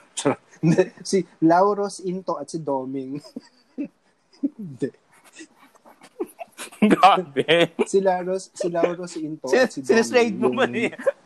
Tapos, uh, actually, sa pinakaunang linya pa lang, nandun na yung uh, aso, no? Uh, yung sentence ay, sinundan ng aso ang babae sa harap ng halaman at ikiniskis ang tagiliran sa saya nito. So, ayun. So, parang, uh, yun nga. So, uh, tulad ng nabanggit ko, parang may, uh, hindi ko, hindi ko, hindi ko alam kung paano i-describe tong ganitong ritual eh. May parang ingat, no? Parang ingat na ingat dahil nga, uh, ganito yung, ganito lang yung kayang kainin, no? Ganito lang yung kayang i, ihain, no? As in, yung kailangan magdasal, uh, may, may isang bata. Parang wala, wala, wala. Mm. May isang, parang, hindi pa tapos magdasal, kinuha na niya yung kutsara niya, tapos, parang na-harsh yung, yung nanay, si Doming. Uh, tapos, uh, yung, descri- pag, pag-describe dun sa reaction ng nanay, ng nanay, lihim na nalungkot ang babae. So, talagang may, may ganung, uh, parang ritual nga sa ganitong simpleng pag, pagkain. No? Nung pinakalala yung aso, um, uh, Uh-huh. yung aso ay parang dito pa lang, maaga pa lang ay may uh, parang correspondence na agad, no? O parang mag, magkapareho yung estado, no? Nakita ng nakikita ng babae ang aso. Ang mga mm. buto sa tagiliran nito ay halos lumusot sa bulat. No? So parang harsh talaga, no? Tapos eventually na na-reveal yung connection ng ganitong uh, ng ng pamilyang to dun sa aso, no? So na-reveal na yung aso ay binigay pala ng ng tatay no na yung tatay ay guerrilla sa gera no um may nabanggit na parang isang gabi dumating yung tatay na dala-dala lang yung aso. Tapos hindi lang hindi lang siya simpleng uh, handog or hindi lang siya simpleng bigay. No may may nabanggit din na uh, parang ma, ano ba to? Ma maigting yung paalala ng ng tatay na alagaan yung aso. Kasi uh, galing ito sa isang matalik na kaibigan na guerrilla na napatay ng mga Hapon no uh, so so may ganong hmm. like specific no na na connection itong itong aso dun sa sa buong pamilyang ito tapos na uh-huh. reveal na isang taon na yung lumipas ito itong flashback na to isang taon na yung lumipas no so parang uh, in, at, at, simultaneously na nagiging malapit yung uh, aso dito sa mag-iina, harsh din yung buhay. No? So parang walang walang reprieve mula dun sa, I mean, gera, etc. na nangyayari. No? Um, nabanggit na halos, ano ba to? Uh, may sakit yung nanay, no? ang hirap magtrabaho, parang kung ano man yung ginagawa nilang paghahanap po ay, ay halos parang sumasapat lang. So, at ayun nga, no, ay, ganito lang yung ganito lang yung uh, kayang maihain para sa mga para sa mga bata. Nabanggit din na uh, every now and then parang nagsasakripisyo yung nanay para lang mabigyan ng pagkain yung aso. So ganung level na to ng ng pagdarako. Tama ba yan? Salita. na yun talaga. Kailangan nang mamili na every now and then kailangan mm. yung aso. Parang yung ano lang talaga siya. Uh, parang one meal away from starvation, no? Parang yung from from dying from from starvation, no? So ganun yung ganun yung buhay. Tapos talagang isang kahig, um, isang ano, tuka. Ano ba 'to sasabihin, Egay? Hindi ko alam kung paano. Hindi, yun yung, kung ano yung nangyari. Paano ko sa'yo, anong gusto mong sabihin? Kasi, um, So, nangyari, so ganito, ganito nga yung buhay. Tapos yun nga, so parang isang taon na tumagal. Y- oh. Ah, uh, you mean, okay. is, is, may, may, may trigger warning na naman tayo eh. before pa sa mga... As in, uh, ano, yung, ano yung nangyari? You, you, you, you, you mean ba ay related din sa mga, halimbawa ngayong film? Oo. Okay. Oh, ikaw, I, I mean, dinidiscuss natin. So ano, lihiman? Hmm, okay. Sige. So ayun. So, so parang ganitong, ganitong Kaya nga tayo nandito para i-discuss yan. Estado ng ng pamilya ito. No? Na parang gets mo naman yung connection, I mean, emotionally, historically, etc. dun sa aso. So parang matindi naman talaga yung like bond nila, no? Tapos ay, ayun pala, tapos nanganak yung aso. Uh, uh, in the course of the year. Parang nanganak yung aso. So meron siyang ilan? Mm-hmm lima. limang, limang anak. Tapos nagising sila. Sex type. Uh, parang yun nga, dahil nga ganito nga, no? so parang, um, paano ba to? So kung ganun yung buhay, so mas harsh pa. Kasi nga, nang na, hindi wala kung paano siya ng anak. Hindi kung saan nang galing tong pesting, ano na to, semilya na to. okay. Anyway. Oo, naglande. So yun, so ta- Ay, ano, uh, tapos namatay yung aso. May namatay ganap. yung Inahin yung tawag dito, di ba? Inahin ba? Anyway. Hindi ba parang nawala siya? siya? Hindi ba siya namatay? Tama ba yung naalala ko? Siya ba Di ba merong aso na nagising na lang sila wala okay, na anyway. nga yung mga... Oo nga, pero yun nga, naging, event na, na, nawala nga yung aso. naging problema niya yung naiwan na limang limang tuta na naulila. Tapos ayun, uh, um um Oo. Eventually, after a week nung na uh, a week pa to or ika-anim na araw mula nung naulila yung yung limang tuta, namatay ng magkakasunod-sunod yung tatlo sa mga sa mga tuta no so shit, sorry. Tapos yun, um, Correct. narinig, Correct. medyo, medyo harsh na siya. Tapos nun, ito yung part na Oh, me- me- narinig- medyo marahas may, ba yung ito? isang bata, sabi ni Doming, parang nag-request siya na iluto yung dalawang tutang na lalabi. Tapos syempre, yung nanay ay ano, parang, what the fuck? I mean, parang, Oo. ano ba? No. Ganyan. Or, sorry. Um, syempre, ano to? Ano to? Uh, discomfort na. Ano? Laughter of discomfort. No? Tapos, ayun. Tapos, nung event, Oo nga. Tapos, eh, tapos, ang, at the same time, Lahat naman ng parang pagtawa hindi, natin syempre, dito parang ay hindi niya, parang she pretended not to hear. Pero at the same time, nakita niya yung mga Oo. anak niya, tapos parang ah, maputla, na parang alam ng, papunta na sila doon. In short, parang yung connection ng pamilyang to dun sa pamilya ng mga aso ay patuloy. No? So kung isa-isang namatay yung mga tatlong tatlong tuta, parang Mhm. medyo foreshadowing siya ng mangyayari like I don't know, threatening to to happen sa sa mga Mm-mm. sa mga bata, no? Tapos pero e- even then um naalala pa rin niya na you know, Oo.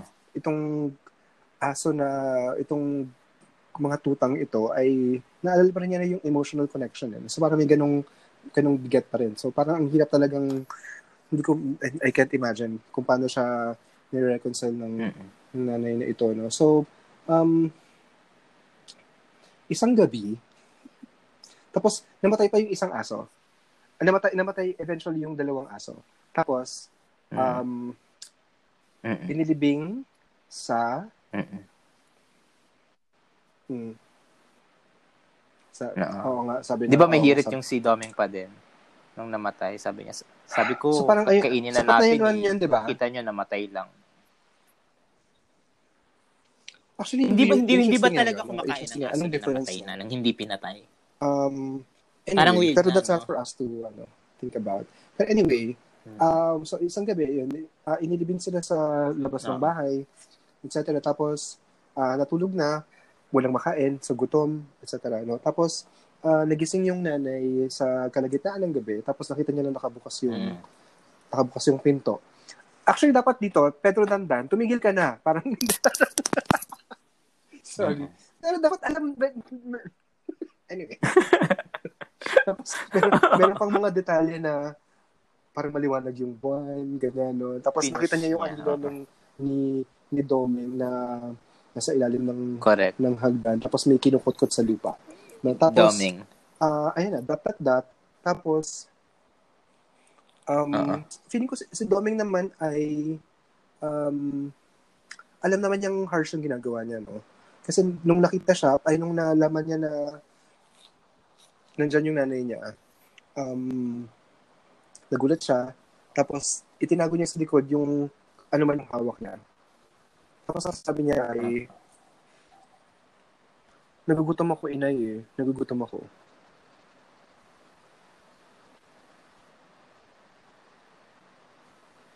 Tapos harsh pa ito. Grabe, no? Tapos harsh pa yung hindi pa tapos 'yon. Tapos Mm. so parang ah ano ba, kinalong niya yung anak, kinalong niya si Doming. Tapos bumalik sila sa bahay. Tapos umawit siya, no? lumambing tapos yung last line ay lumambing ang kanyang pag-awit kay Mm. kay Doming.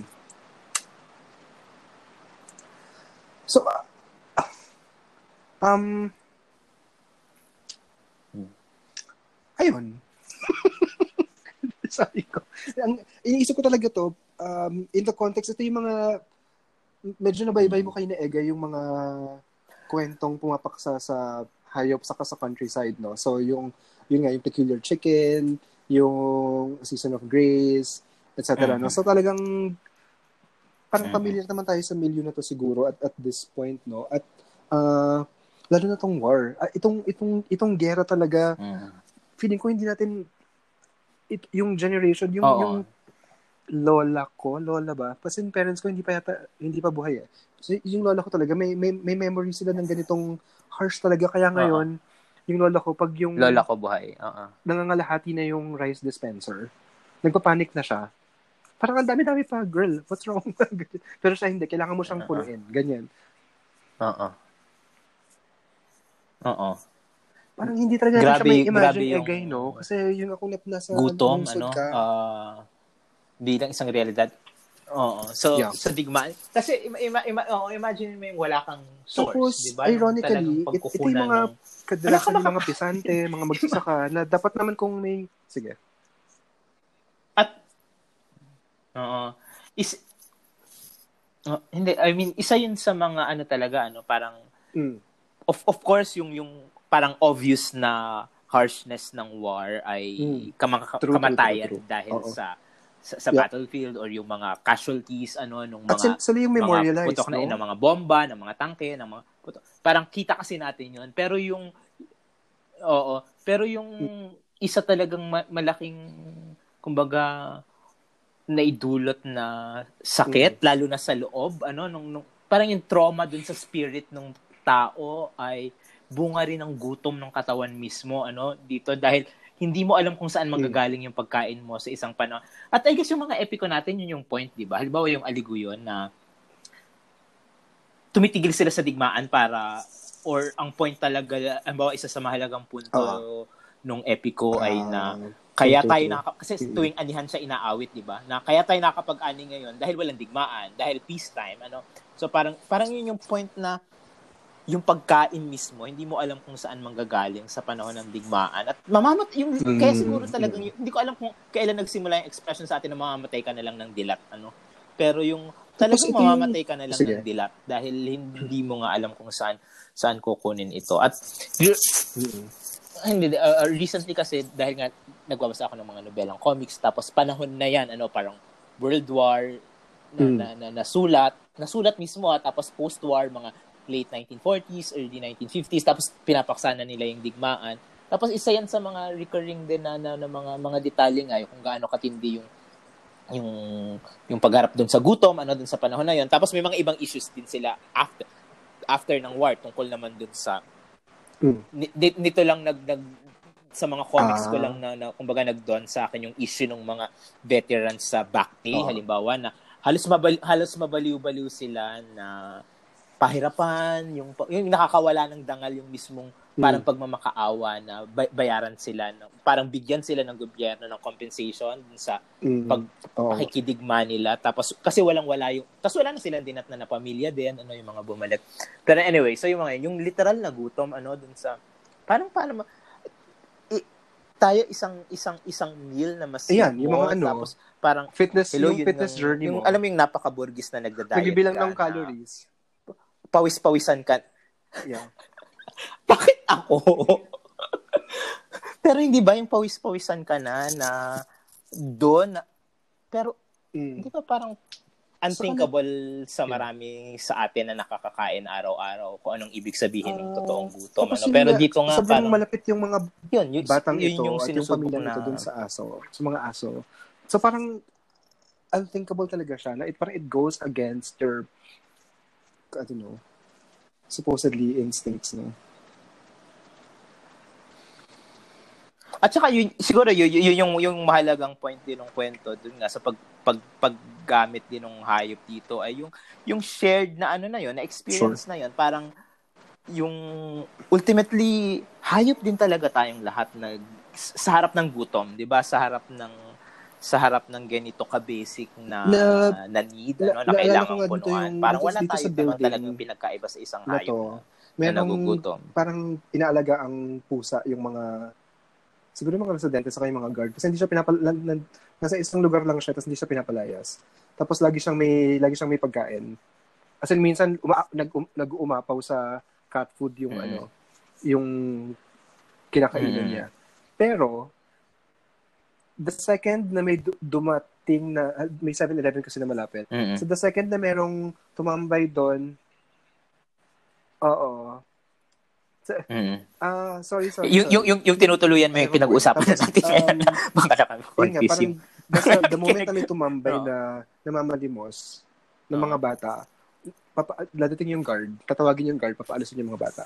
Tapos pero yung mm. yung pusa nandun siya. Tapos labil-sabis yung pagkain ng ng pusa, no. So parang um true. Parang ganito yung isa sa mga um ano ba, na disconnect o parang antagonismo na na ini-introduce ng ganitong yugto ng kasaysayan, no? Kasi nabanggit mo nga na may may mahabang history na, na, na encoded nga sa epic na supposedly uh, harmonious, o hindi naman harmonious, pero may, you know, parang may, may state ng harmony yung, lalo na yung mga domesticated na mga, na mga hayop, no? Pero dahil nga sa kasalatan, dahil na, you know, imposed na kasalatan, etc., naging, Mm-mm. nagiging uh, antagonistic yung, uh-uh. yung relasyon supposedly ng hapo, ng, ng hayop sa sa katao. Yun nga, so, so, so, siguro dapat tandaan Ito, itong itong panahong to ay yun nga, gera, so 1940s, uh, sanayon sa countryside no at uh, kaya ako gustong kaya ako pinili to kasi sobrang taliwas siya dun sa sa Amor Solo depiction ng ng countryside ng ano ng peculiar chicken that, that, you know parang point of curiosity itong yes. itong chicken na to na hindi alam kung tandang or ano yun what ano yung rooster mm-hmm. or hen di ba uh, bakit tapos ayun, yung, so, yung, pati yung, Oo. yun nga. Tapos eh, hanggang sa dulo, hindi siya... Baka, baka napapanahon sa eh. usapin ng Soji. Nung pinipili ko siya. Eh. Hanggang sa dulo, parang nagkagulo na sa sabungan, nakonsulta na lahat ng mga figurehead, nakonsulta yung doktor, nakonsulta yung uh, barangay captain, etc. Tapos hindi pa rin decided. Tapos ang akala nila nung dulo na na rooster kasi nga parang inatake yung inatake yung kalaban uh. sa sabong tapos biglang nangitlog. Anyway, definitive na yun. Anyway, so parang yun nga, so bila, itong kwentong to ay bumabasag uh-huh. dun sa ganong idyllic, no? Kasi parang laging sobrang durable. Hindi ko alam kung bakit egay. Sobrang durable nung picture ng countryside, ng Philippine countryside na payapa, ano na, you know, close to nature, etc. Pero talagang harsh talaga siya ever since, no? Or I mean, maraming maraming mga struggle na na nangyayari. Yun nga, nabanggit mo nga yung sa lamaang pa lang na yung si lamaang ay merong pusa, although may, may mga version na walang pusa. Para alam ko merong pusa, di ba? Tapos mer pero yun nga, may, hindi, may version na may pusa. Anyway, tapos may, yun nga, may aso sa kami tandang. Aso yata. Aso. Tapos yung tumulong sa kanya ah, may, may pusa din. May ko na maalala. Pero parang tumulong sa kanya yung yung tandang sa yung aso para sa hindi dun sa saka dun sa Bino, binuhay yung nililigawan niya diba, si Ines nung ni-resurrect siya may something na ginawa diba?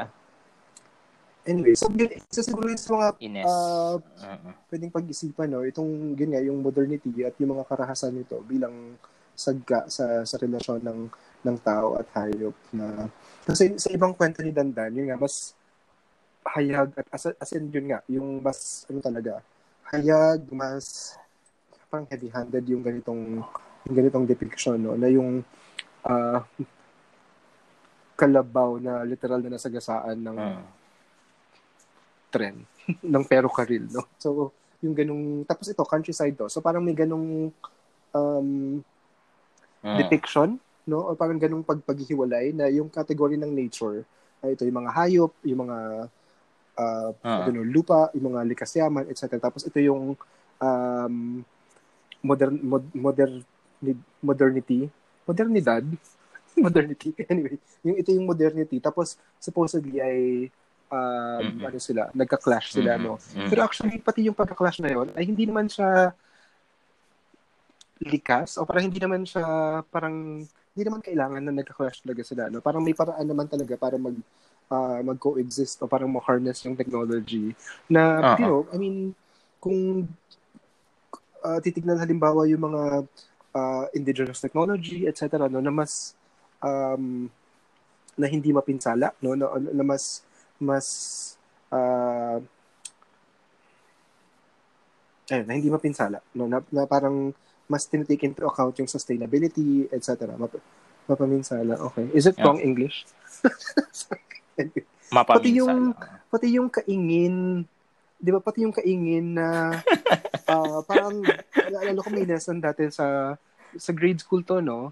Na ito yung mga mga bad habits, no? Parang mga masasamang ginagawa sa sa agrikultura, yung kaingin, etc. Tapos lately ko lang nalaman, as in parang 2 3 years ago ko lang nalaman, uh-huh. sustainable, actually sobrang uh-huh. sustainable pala siya. So parang ano lang yun, no? Part parang siya, oo. fake news mula sa mga nasa Oo. kapatagan Pa- para Oo. i-demonize itong mga Anyway, so yun ang pinag-isip ko. Kasi regenerative siya. Na, kasi naalala ko nung nung kasagsagan ng wildfire sa Australia, may isang balita na parang isang bilyong um hindi Mm-mm. naman, pero nasa same part. Malapit ba kayo doon? Malapit. Hindi naman. May mga usok, oo. As in, pero you, kasi nagigising pero ko minsan, so, may isang gabi na nagising ako, may yung usok. usok, na, na- ganyan, ah, may, na, may nakakarating balita inyo. na isang bilyong So, hayop yung- yung, na nawafaz smog. dun oh. sa fires. Isang bilyon. Tapos, um,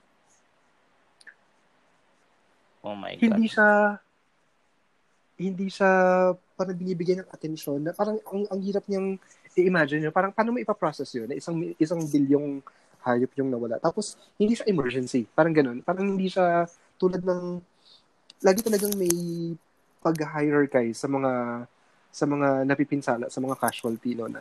So una-una syempre yung mga tao, tapos yung other infrastructure, yung mga uh, industry, etc. Tapos yung mga nature, yung mga hayop, ganyan. O, so parang um, nag, nangyayari lang yung mga ganong. So, hindi mo kailangan or mahalagang alalahanin na yung ganong pag-hierarchize ay kailangan i-rethink, no?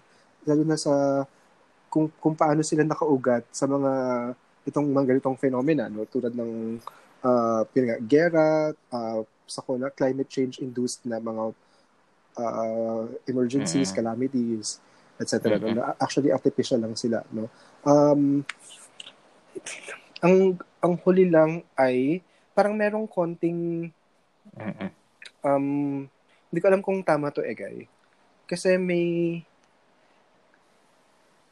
yung estado nung hayop ay nung nung ah, aso sa kanong mga inahin dito sa kwentong to, parang may slight na hint na parang pagbali dun sa pangako. Kasi sabi nung parang ma, ah, firm yung pangako nung tatay na babalik ako. Ganyan na gaan yan kasi ano ba yun? Hanapin ko nga yung word na yun. Ah, ayan. Mm-mm. Ipinangako niya sa kanyang mag-iina na siya ay babalik. Tiyak na babalik. Tapos eventually, ito yung nangyari. So ano bang, meron ba tong sinasabi tungkol sa, Oo. tapos alam naman natin Ah. kung paano naging, nag, ano, Mm. ano paano nag-unfold itong ah, gera laban sa mga Hapon, di ba? Itong mga guerrilla laban sa laban sa mga Hapon. Nag-isipan ko rin yun kung meron bang Mm-mm. sinasabi tungkol dun sa pagbali ng pangako na yon Kasi medyo obvious yung correspondence eh. Kasi may isang ina, tapos tatlong anak, tapos may isang inang ina din, tapos may mga um, ah, mga tuta. No? So parang Mm-mm. uh, feeling ko may sinasabi Mhm. naman na may point na tungkol dun sa yun yun sa correspondence. O yung parang pagiging isa, no? Tulad ng sinabi mo, pagiging isa nung mga kapalaran ng mga nilikhang ito, no? Itong mga mga creatures na ito. Although, yun ang hindi ko ma-reconcile dito kung dahil ka parang nawala lang yung Mm. O hindi bumalik yung tatay.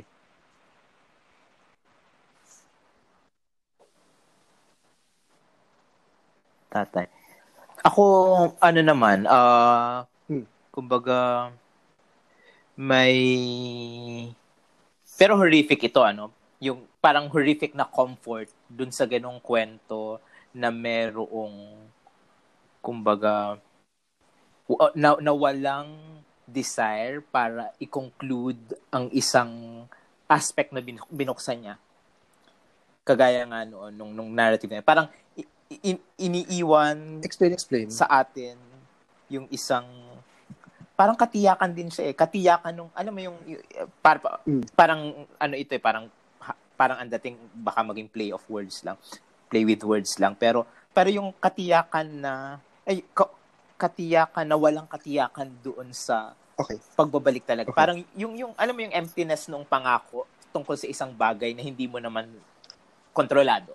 'Di ba? So yung sinasabi nung tatay na nung nung asawa na babalik ako after nung war pero wala naman talagang guarantee doon. So parang so alam natin na may emptiness doon sa ganoong promise, doon sa ganoong pangako lalo pa nga sa harap ng panahon na yon. Pero yung yung maganda dito kay Dandan ay na uh, merong hmm. malinaw. Kumbaga nagpresent siya dito ng isang pamilya na sa gitna nung napakatinding kahirapan, 'di ba? Hindi maalwan yung pamumuhay nila, halos wala nga silang makain sa pang-araw-araw. Okay. Pero okay. malinaw yung okay. posisyon ng tatay na may digmaan, okay. kailangan kong kailangan kong lumaban dito sa digmaan na ito mm. kahit iwan ko yung mga yung pamilya ko at bah, parang ultimately bahala kayo, 'di ba? Parang sikapin yung mabuhay. Parang yun yung point. Parang yung, yung, yung sinasabi niya dun sa asawa na alagaan mo itong aso na ito. Parang, yun nga, yung sinasabi mong correspondence. Tama, oh, diba? Parang, ang sinasabi niya talaga okay. dun sa asawa ay, please mabuhay kayo. Parang, pilit sikapin yung mabuhay, di ba, dito. Pero yun nga, kahit siya, alam natin, Hmm. Wala namang guarantee hmm. at kung na, na, na makakabalik siya. Oo, kung kasi yung wala ring guarantee, willpower naman ay alam niya din walang habang sinasabi niya yun na wala ring guarantee na mabubuhay yung pamilya niya dahil kahit gugustuhin mo. Okay. Oo.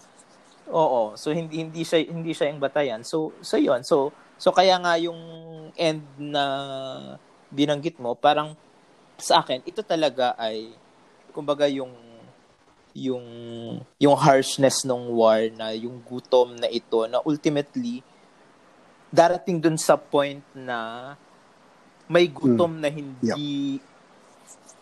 Kasi parang basic na talaga siya, no? Instinct.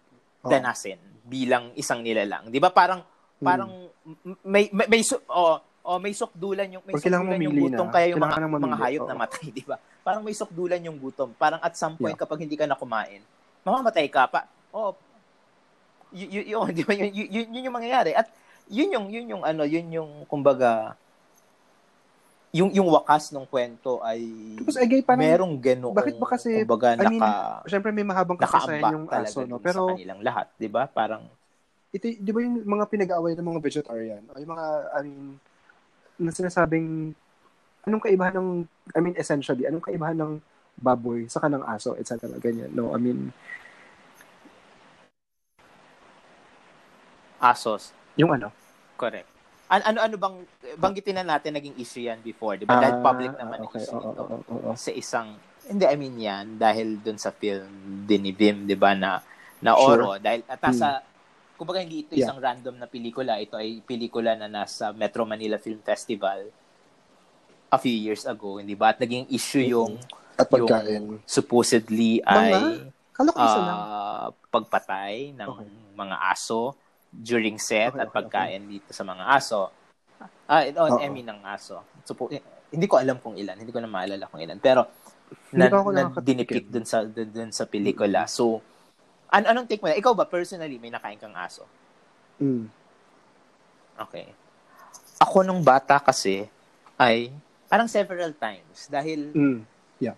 part noong culture dun sa baryo na, alam mo yun, yung mga umiinom, gusto nila nung kakaiba na, yeah. na so yung mga tito ko ganun so 'di ba pa, pag parang festive kapag may aso na papatayin, kambing, sawa, alam mo yun yung yung hindi mo usually kinakain sa pang-araw-araw pero kinakain nila. So nakakatikim ka noon. So kumbaga, lumaki ako na merong kamalayan na posibleng kainin yung aso. Parang ang unthinkable na okay. Oo, ang ang ang weird na kainin para sa akin noon na pet ay pusa. Parang hindi hindi mm. hindi 'yon, parang yeah. Pero yun nga, dahil lang sa isang napaka-specific na cultural na experience at cultural na upbringing na lumaki ako sa isang lipunan yeah. na kinakain sa isang barangay na normal na kinakain occasionally yung aso, never ang pusa. So, pero kung nagkaiba yung sitwasyon, di ba? Mm. I mean, bahagi yun nung, nung, nung, nung random na construction, confi- configuration ng um, bagay dun sa, sa lipunan na, na kinalakihan ko. Kaya, hindi ako masyadong uh, nawirduhan. Okay. Dahil dun din sa kinalakihan ko, hmm. ang hindi naman common, common na mag-alaga ng aso, pero hindi common, dahil hindi naman kami mayaman, hindi common yung uh, ah, okay yung mag-alaga ng matindi so, yung mga sa aso to the point na, na dadaling sa vet, bibili ng mga sabon na pam- okay. shampoo, sabon mm. na pampaligo, ibibili Okay. I, oh, ibubul, bibinin dog food. Parang mas 'yon ang foreign na experience sa akin para sa sa sa, sa aso. Kaya kalimbawa, nung nangyari yung issue na yon with uh, Vilm's film, parang ano, ano yun, parang napa-step back din ako para hmm. pag-isipan, parang ano ano yeah. ano ano ba talaga? Ano yung reflective ng ano uri ng mga karanasan, yung mga reactions yeah. din ng mga tao dito. Na lagi naman ganoon, 'di ba? Parang ultimately yung ang, yung mga positions natin ay eh. oo nag, uh, pero alam ko reveal ng siya. kung ano yung Kasi natin. Pwedeng sabihin na pwede namang both, no? pero hindi ko talaga ma Mm-mm. matanggap. Mm-mm. Is matanggap is tanggap strong ano. Anyway, parang kasi yung yung yung yung pelikulang yon ay tungkol dun sa mga minero, 'di ba? Parang isa isa mining mm-hmm. ang oro, 'di ba? Hindi mo kayang tanggapin. Feeling ko talaga, yun nga, ang, alam ko naman na hindi naman kailangan Correct. mamili. Pwede, uh pwede ka naman mag, maging uh, ma, ma-outrage sa aso, saka dun sa mga minero. Pero hindi talaga pantay. Egay. Kasi talagang, hindi, hindi, yung mga, yung try para dun sa asong pinatay, sa Oro Dog, ay wala, walang outcry para sa mga uh-uh pinasista at mga uh-huh. hinarsh na mga minero. Correct. Oo. Oo. As in, at, at, at, at, yung, parang yun Oo. yung cause ng film, di ba? Parang, in the first place, kaya siya ginawa para... at yung ganitong plight ay, supposedly you know, in, inform, going aware yung maraming tao na merong ganitong so, plight. So, talagang mga tao. harsh ba yun na nag-hierarchize, no? Or... Oo. Oo.